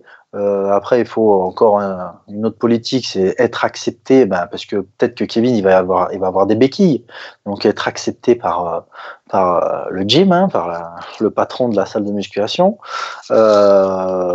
et continuer sa pratique en se sécurisant au niveau du pied. Quoi. On parle même pas de, de réathlétisation là pour le coup. Hein. Il va continuer son entraînement et après, par contre, au niveau de la cheville, eh ben, euh, faudra amorcer euh, la cheville ou le genou, je me rappelle plus, la cheville, euh, amorcer eh ben, un entraînement un peu plus minutieux pour pouvoir, euh, pour pouvoir euh, repartir sur un travail de, de, de, membre inférieur, quoi. Parce que s'il a l'habitude de squatter, etc., sur des legs euh, extensions, euh, sur des, du travail analytique, il ne sera pas gêné. Mais s'il est amené à refaire du squat ou des fentes, du soulevé de terre et qu'il est gêné par, par, par, par une petite, une des, petites adhérences ou j'en sais rien, et ben là, il va falloir amorcer un, travail spécifique sur la cheville. C'est-à-dire, euh, je vais faire en sorte, alors je sais pas si je, fais bien de dire ça, mais euh, souvent aussi on a des cas de dire, bah, j'ai eu ma rééducation du kiné, euh, je suis euh, apte à recommencer, donc je vais faire comme si le kiné il n'était pas passé par là. Donc je vais retester sur les modes de contraction, je vais retester sur l'équilibre, je vais retester sur l'amplitude, voir euh, ben, à mon, à mon ma petite échelle si euh, il va être euh, apte à répondre à la demande. Moi, j'ai eu des, des, clients qui arrivaient avec des genoux qui, qui étaient, comment on appelle ça, sur une flexion prononcée, c'est-à-dire qu'ils n'arrivaient même pas à, à, à, réaliser une extension complète de la jambe. C'est-à-dire qu'ils marchaient avec un léger flexum, quoi. Donc, ouais, euh, léger flexum, bah, c'est souvent après, une, par exemple, une opération des ligaments croisés ou des, voilà. des, des, choses voilà. comme ça. C'est-à-dire qu'en gros, j'obligeais la personne à changer de kiné et à, à aller essayer de, de, de récupérer ce, déséquilibre ou ce problème-là. Hein. Donc, euh, c'est pas normal de sortir du cabinet de kiné euh, et de, partir avec un flexum. Et j'ai vu des flexums qui étaient énormes, hein, c'est-à-dire qui euh, engendraient euh, une marche déséquilibrée. La personne boitait, quoi. Donc, c'est pas possible. C'est pas possible. Bon, mon exemple était, euh, mon exemple était un petit peu pourri sur le Kevin, euh, j'en conviens. J'imagine que c'est beaucoup plus subtil et il va y avoir euh, des adaptations beaucoup plus intéressantes à faire. Par exemple, sur quelqu'un qui serait, serait fait un, une, entorse lombaire, un, footballeur qui s'est fait une entorse lombaire, là par contre, j'imagine qu'il y a du défi, quoi. Voilà, ah oui, là, il y, a, du gros défi, ouais. Il y a vraiment du gros défi parce que encore une fois, ça touche la zone qui est pour moi la plus importante. Donc, euh, ouais, il y a du gros défi, ouais. Ok, bon, on va pas, on va pas rentrer euh, spécifiquement dans les détails parce que j'imagine qu'il y a, qu y a que... énormément de choses à dire. Ouais, ouais. ouais. Non, mais puis c'est très intéressant. Il y, a, il y, a, beaucoup de choses à dire. Euh, je sais pas si euh, les, les, auditeurs vont, vont, vont, se reconnaître particulièrement. Euh, parce que j'ai jamais parlé de, de, football encore. Mais de ouais. toute façon, c'est un petit peu, euh, un petit peu tout ça que je voulais voir. C'est euh, finalement l'objectif de la réathlétisation, les différences et la complémentarité qu'il va y avoir avec la, la, rééducation chez le kiné. Et évidemment, euh, pour prêcher euh, pour ma paroisse, en complémentarité de, de l'ostéopathie, je pense que ça peut être. Bien sûr. Top, évidemment. Justement, à ce niveau-là, toi, tu as, as, une expérience, tu travailles avec un, avec un ostéopathe. Ouais, ouais, ouais, je travaille avec un ostéopathe. Je travaillais avec un ostéopathe euh, sur la région lyonnaise. Enfin, j'ai eu des séances d'ostéopathie sur euh, la région lyonnaise. Après, euh, sur Marseille, j'ai changé. J'étais obligé donc du coup d'essayer de, trouver un bon ostéo. et à la suite de ça, ben oui, j'ai envoyé de certains athlètes sportifs ou même clients lambda essaies d'avoir une collaboration. Hein. Ouais, ouais, ouais, c'est important. Et qu'est-ce que tu as trouvé euh, d'intéressant de collaborer avec un ostéopathe euh, Est-ce que c'était pour des, des, post-blessures C'était pour des douleurs C'était pour de la posture? Ça va être Ouais, ça va être pour tout en fait, c'est se dire, je vais prendre l'exemple de, de, ma femme par exemple, qui qui a amorcé une pratique euh, fitness et euh, voilà de la musculation. Donc elle n'était pas cours collectif, mais elle aimait bien faire de la musculation. Et puis euh, à force de parler, en haut, elle me disait ben j'ai mal au genou, j'ai mal au genou. Et elle s'était fait opérer, tu sais, au niveau au niveau de la rotule, au niveau des ailerons. Et ben elle avait une rotule qui n'était pas trop mobile, donc ils se sont occupés un peu de sa rotule, mais elle avait toujours des douleurs. Donc j'ai dit c'est à part moi et la pratique euh, abusive euh, que je peux mettre durant l'entraînement, c'est pas normal qu'une personne lambda reste avec des douleurs. Donc du coup, euh, j'avais la chance que mon kiné ostéo était dans, adhérent dans ma salle. Donc c'était c'est un kiff ça, c'est-à-dire que si on, moi j'ai des clients, et eh ben dans, cette position-là, je vais les orienter vers lui et lui même inversement, c'est-à-dire avoir des euh, des, sportifs qui sont dans son cabinet et qui nécessitent eh ben, après un retour euh, musculaire précis, et ben, il me les envoyait, etc., etc. Donc du coup, on a réamorcé un protocole eh ben, de, de kiné-ostéo avec euh, mon ami. Et moi, un suivi spécifique à la salle de musculation, eh ben, c'est rentré dans l'ordre, quoi. C'est rentré dans l'ordre. Donc, euh, on n'est pas des magiciens, mais si on écoute la personne, si on essaye de voir, bah, lorsque je fais ça, j'ai des gènes, des douleurs. Lorsque je fais ça, là, non, là, ça va, etc. Donc, on, arrive à mettre en place euh, un, suivi qui est qualitatif. Et ça, moi, c'est ce qui me fait euh, vraiment vibrer vraiment vibrer. Et il y, en a eu d'autres, hein, même sur le petit papy qui a qui s'est fait une entorse de cheville ben, avec la perte euh, de la sensibilité au niveau du pied, c'est ce qui est le, plus important. La, force, elle vient de, notre pied, quoi. Et plus on vieillit, plus euh, on va avoir un enraidissement du, tendon d'Achille. Euh, sans parler des pertes visuelles et, même vestibulaires. Le petit papy qui vient et qui veut se faire son, son, renforcement quoi, de la cheville. Donc c'est important euh, euh, c'est un objectif qui est, qui, est, qui est à prendre en compte et au sérieux. Donc euh, lorsque ça se passe comme ça, c'est vraiment génial.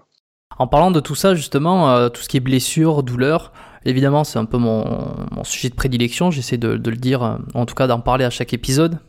On va pas nécessairement passer sur euh, toi, tes blessures, euh, tes anciennes blessures à toi. Hein. Tu nous as parlé que tu t'étais, euh, t'es fait une entorse au niveau du genou, ce qui t'avait amené vers cette merveilleuse voie. Ouais, j'ai eu une rupture du LCA. Ouais, ouais. Mais parmi les clients que tu as ou les, les sportifs que tu coaches, que tu prépares pour leur activité, qu'est-ce que tu retrouves le plus souvent comme blessure, toi?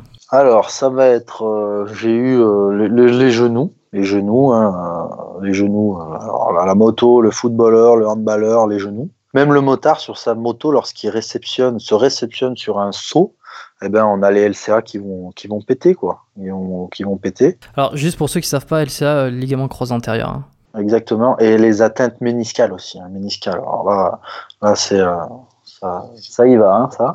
Euh, ce, qui, revient le plus, ça va être une atteinte euh, lombaire. Donc, j'ai une protrusion lombaire, j'ai une hernie discale. Donc, en gros, lorsqu'on vient m'annoncer ça, c'est la fin du monde. C'est-à-dire qu'on m'annonce une hernie discale et la personne, elle peut plus rien faire, quoi. Elle peut plus. et je pars du principe qu'il faut vulgairement soigner le mal par le mal. et ben, c'est savoir déjà si l'hernie a été traitée, opérée, etc. Donc ça, c'est très important pour moi. Et après, ben, amorcer un, un renforcement euh, euh, spécifique de la zone avec euh, eh ben un travail ciblé euh, sur le dos qui va me permettre d'avoir un dos plus solide pour pouvoir répondre à la demande. Donc en éliminant certaines phases qui sont bien évidemment interdites, s'il y a eu des protrusions qui sont détectées voilà, sur du... du de l'imagerie. Exactement des, des, charges qui sont au-dessus de la tête, etc., et eh ben, il va falloir que je sois vraiment très confiant et que j'ai confiance en la personne pour pouvoir amorcer ça. Mais si on m'annonce ça, déjà, je vais euh, euh, limiter euh, mon, mon, mon, suivi avant de, de, connaître plus en détail la blessure. C'est là où effectivement l'intérêt de collaborer avec un ostéo ou kiné, je, vais savoir un petit peu moins ce qu'il va faire sur une hernie discale, ou en tout cas dans un, environnement de, problèmes discales. Mais c'est vrai que l'ostéopathie avec, en collaboration avec de la, de, la, de la préparation, de l'entraînement, tu vois, personnalisé. On va s'occuper de la posture, on va essayer de, de, relâcher certains muscles, on va essayer de redonner de la mobilité à certaines structures, euh, d'essayer de, euh, par la posture et par cette mobilité, de décomprimer certains endroits, euh, là où par exemple le disque peut être peut-être pincé, peut-être euh, appuyé, donc on va travailler là-dessus. Et en complément, avoir quelqu'un qui va s'occuper euh, de, de, retravailler musculairement parlant, de, restabiliser le bassin par, de, par du gainage, par de tout ça. Enfin, tout ça, c'est vraiment, euh, surtout dans un problème dernier, hein, c'est très complémentaire et c'est pas en claquant des doigts que le problème se termine. Il y a vraiment une prise en charge qui peut être un peu longue, mais qui va tellement servir par la suite. Un jour, j'ai eu un client qui se présente à la salle et cache d'emblée, il me, dit ça en fait. Euh, j'ai euh, j'ai une hernie discale, euh, interdiction de travailler le dos. Je lui dis alors déjà d'une, euh, je, ne sais pas que j'aime pas que l'on m'annonce ça comme ça, mais en gros, j'ai dit t'as une hernie discale, mais t'es pas handicapé quoi. Et au bout d'un an, il est revenu me voir donc on a amorcé, on a sympathisé, hein, on a amorcé euh, des, programmes, une programmation mais basique pour après la faire évoluer. Ben voilà. au bout d'un an, il est venu me voir, il me dit "Tu te rappelles la première fois que tu m'as reçu? J'ai dit non, mais bon, j'ai dû être un peu cru parce que je savais qu'il avait son problème de dos.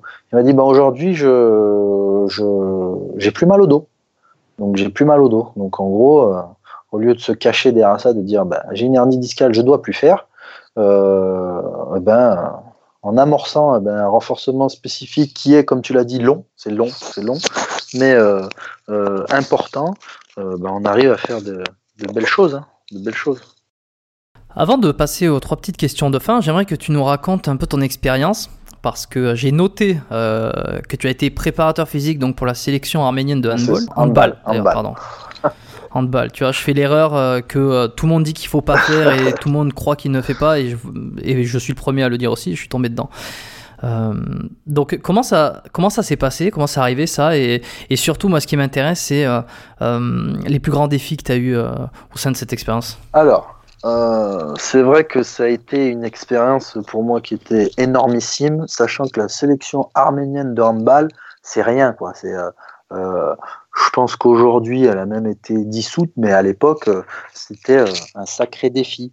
Euh, on évoluait en catégorie C, donc c'est-à-dire qu'on n'est même pas éligible au JO, on n'est même pas éligible à l'euro, on est éligible à rien. Il faut gagner des points pour pouvoir monter dans le classement, etc. Donc j'ai fait mon, mon, année de BP Force, du coup, mon BPGF Force, et en fait, j'ai dû partir cinq ou six mois après. Donc j'ai euh, eu la chance d'avoir, euh, par le biais d'un ami qui est arménien et qui jouait au handball, qui avait été sélectionné dans, l'équipe. En gros, il m'a dit, bah voilà, j'ai déjà eu une expérience internationale avec le groupe et ils sont en train de se structurer d'un point de vue euh, bah, staff médical et puis professionnel voilà, sur la préparation physique. Donc, est-ce que ça te dirait? Si ça te dit, donne-moi un CV. Donc, à partir de là, ça s'est amorcé.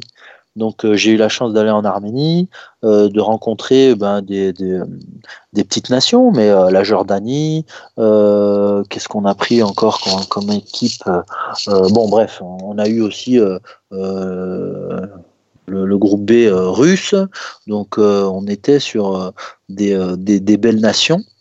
Et c'est une fierté ben, de pouvoir porter ben, le, blason d'une sélection internationale d'entendre vibrer un hymne, même si euh, il ne me touche pas euh, au fin fond de moi, mais euh, c'était, c'était, j'étais arménien, quoi, donc c'était, c'était rigolo.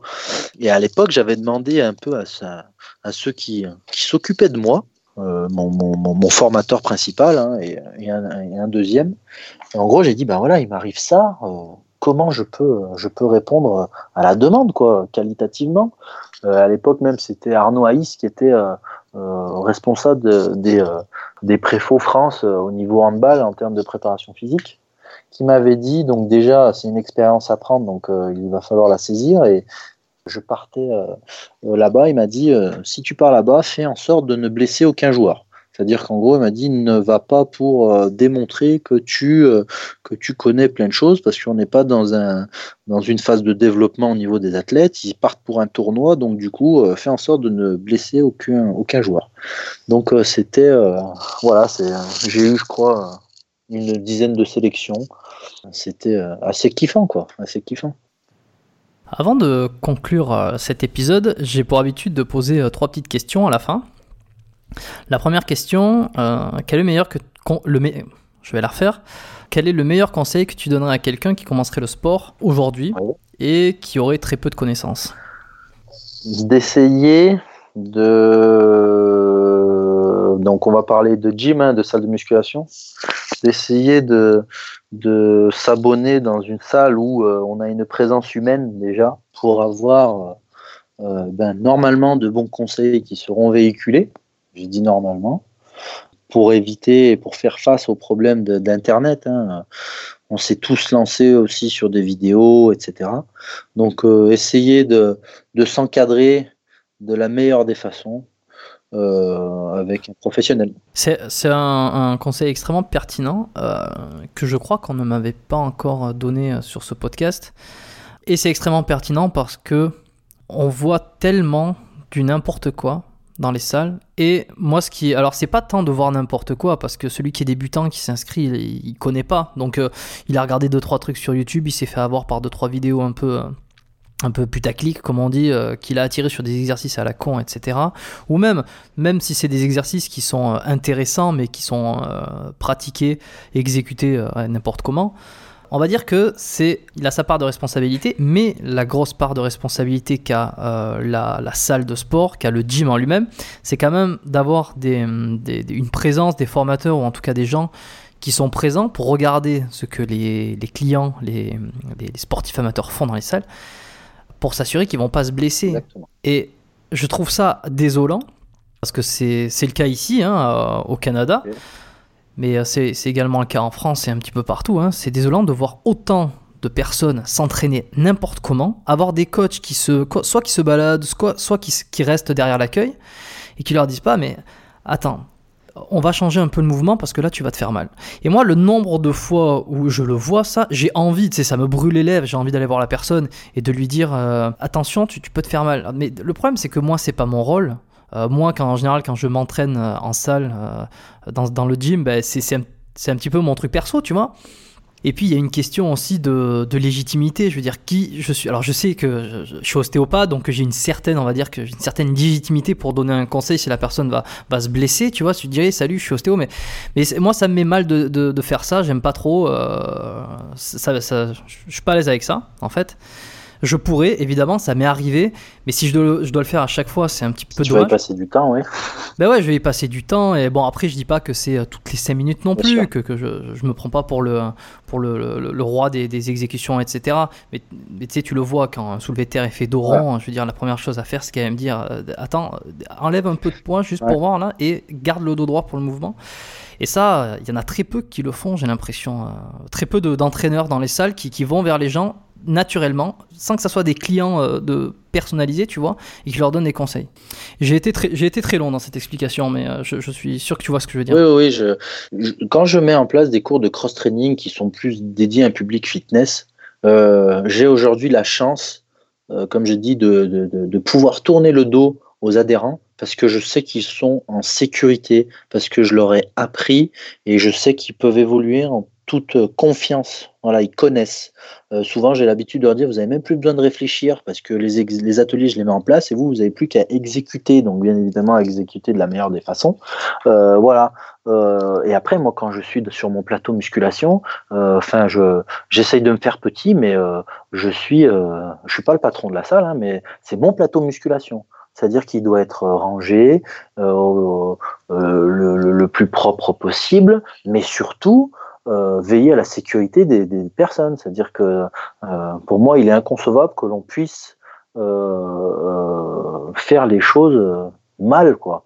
si je reçois une personne qui est débutante, je vais lui mettre, je vais lui accorder plus d'attention, ou je vais faire en sorte que, que d'avoir un, j'ai deux trois stagiaires au sein de la salle, donc de lui mettre une personne à 10 à disposition un peu plus longtemps. Après, on peut lui amorcer un programme qui reste aussi un programme quantitatif, mais un programme de base qui va pouvoir suivre sur euh, X semaines.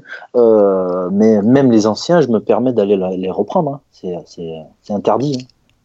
Ouais, excellent conseil. Euh, si vous démarrez euh, une activité sportive, alors si on se, si on se focus sur euh, la salle de musculation, c'est vrai que vaut mieux payer un tout petit peu plus et être encadré par des personnes qui vont vouloir prendre soin de, de vous. En tout cas, vous prévenir si vous faites mal les exercices et un petit peu vous aiguiller sans forcément vouloir absolument vous vendre du coaching, plutôt que de payer moins, d'être dans une salle low cost, low cost ouais. Qui coûte que dalle et euh, où il n'y a pas de présence, il n'y a rien, et en fait vous faites n'importe quoi, et, dans quelques mois ben, vous faites mal, et puis finalement ça n'aura pas servi à grand chose. Même sur de la présence, je me suis amusé, moi, des fois, à faire des mouvements euh, mal ou des mouvements que les gens n'avaient pas l'habitude de voir. Ça veut dire que sans question, quelques semaines après, je revoyais la, la, la merde que j'avais euh, que fait, quoi, pour rigoler et juste pour voir.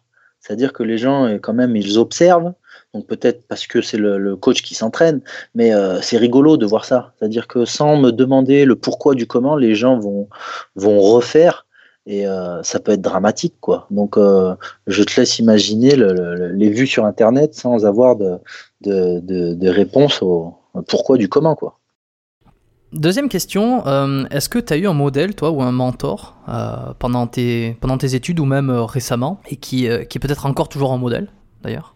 Ça, c'est euh, c'est euh, vraiment une question euh, qui est difficile. On me l'a posé déjà il y a deux ans parce que je suis depuis deux ans dans une formation qui s'appelle le Real Movement Project. C'est un mouvement qui est euh, international, qui est né en Australie.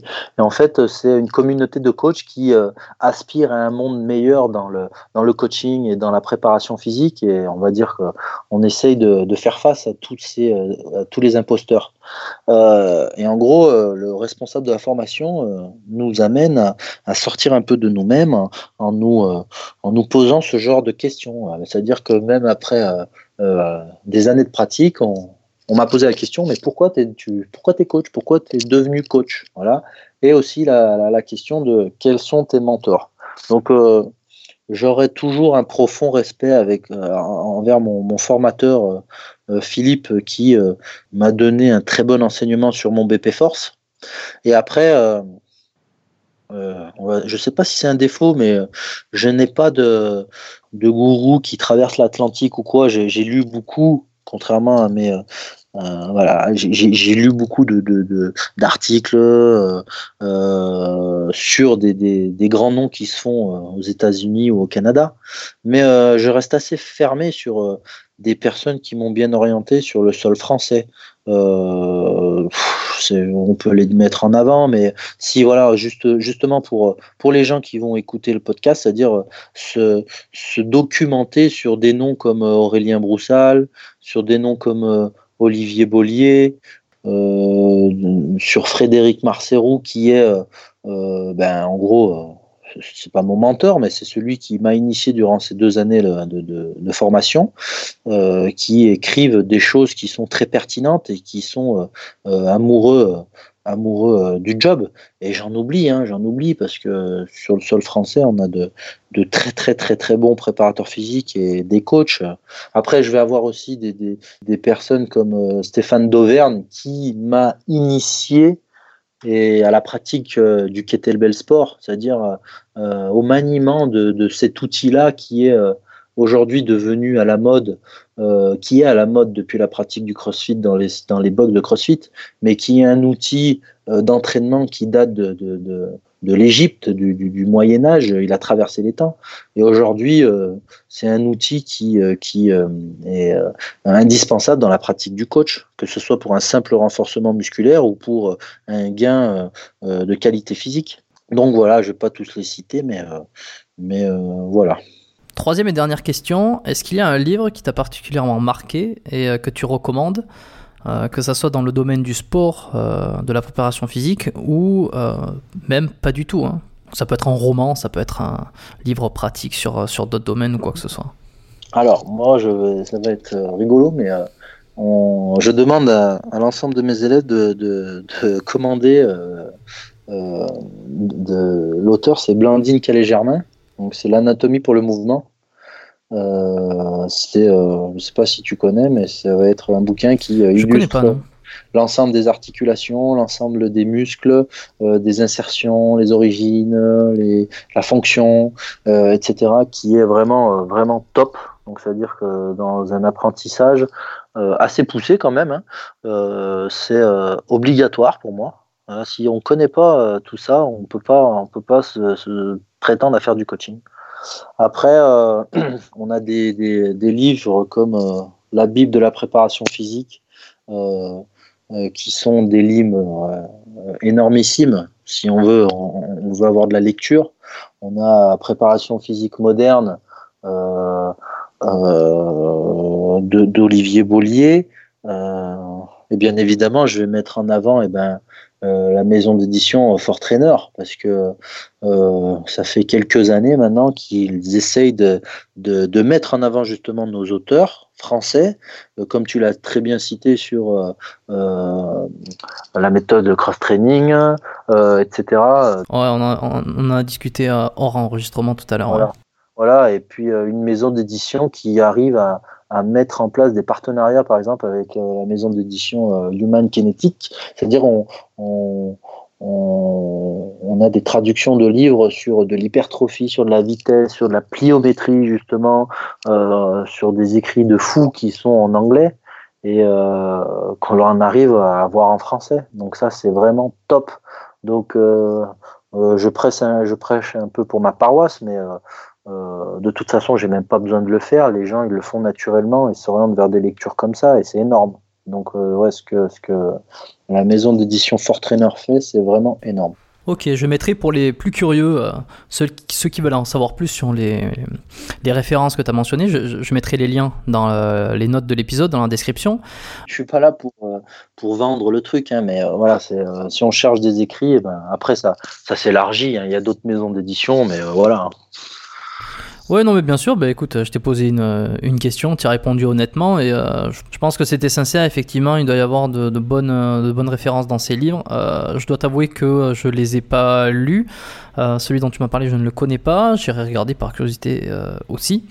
il y a des vieux livres qui existent, comme ce que les écrits Cometti ont, ce que Monsieur Cometti a pu mettre en place. voilà, des vieux écrits qui sont aussi pour moi la base, donc euh, euh, qui sont des lectures pour moi indispensables. Est-ce qu'il y a quelque chose que euh, tu voudrais rajouter ou un dernier message à faire passer avant de terminer ce podcast, ce podcast? Déjà, je, voulais, je voudrais vraiment te remercier pour m'avoir donné ce temps de parole. on a dit pas mal de vérités. J'espère avoir répondu à tes questions.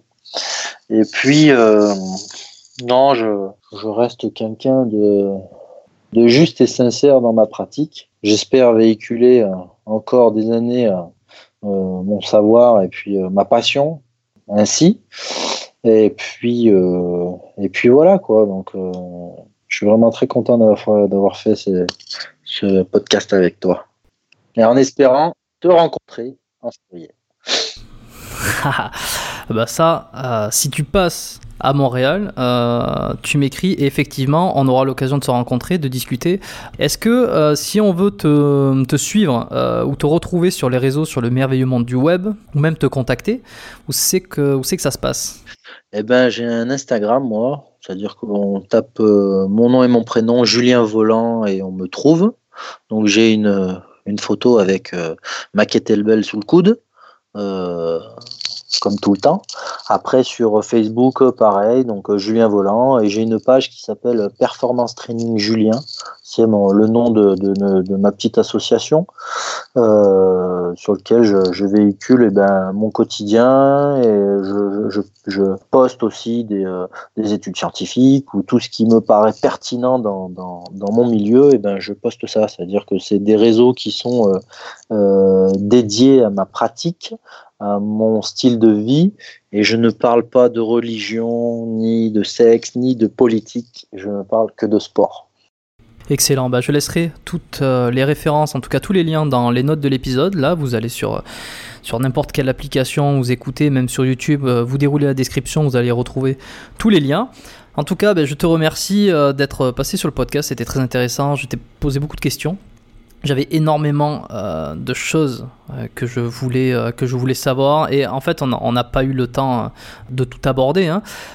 comme par exemple l'intérêt des, des kettlebells. C'était un des un des sujets où je sais que tu pouvais tu pouvais envoyer tu pouvais envoyer tu avais pas mal de choses à dire. Mais ça sera peut-être l'occasion d'en reparler dans un prochain épisode.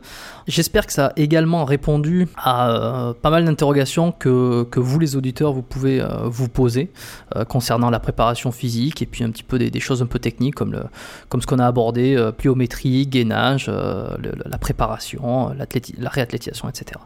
Euh, je te remercie et puis je te dis peut-être à bientôt pour un prochain épisode. Ouais, ça marche, merci Jérôme. Voilà, je vous remercie d'avoir écouté cet épisode jusqu'à la fin. Comme vous avez pu le voir, il y a eu quand même beaucoup d'informations hyper pertinentes. J'en profite euh, tant que je suis tout seul devant le micro pour remercier également Julien qui a souhaité euh, participer à cet épisode pour parler de tout ce qui est préparation physique, euh, de, coaching et de formation pour devenir coach et entraîneur dans tout le milieu du sport. Encore un passionné sur le podcast, ça s'est vu, ça s'est entendu, donc ça fait extrêmement plaisir. Si vous avez appris des choses autant que moi, pas dans cette heure et demie avec Julien, je vous demanderai de laisser un avis 5 étoiles sur l'application Apple Podcast, ou euh, c'est l'application podcast d'Apple. Je ne sais pas dans quel ordre il faut le dire.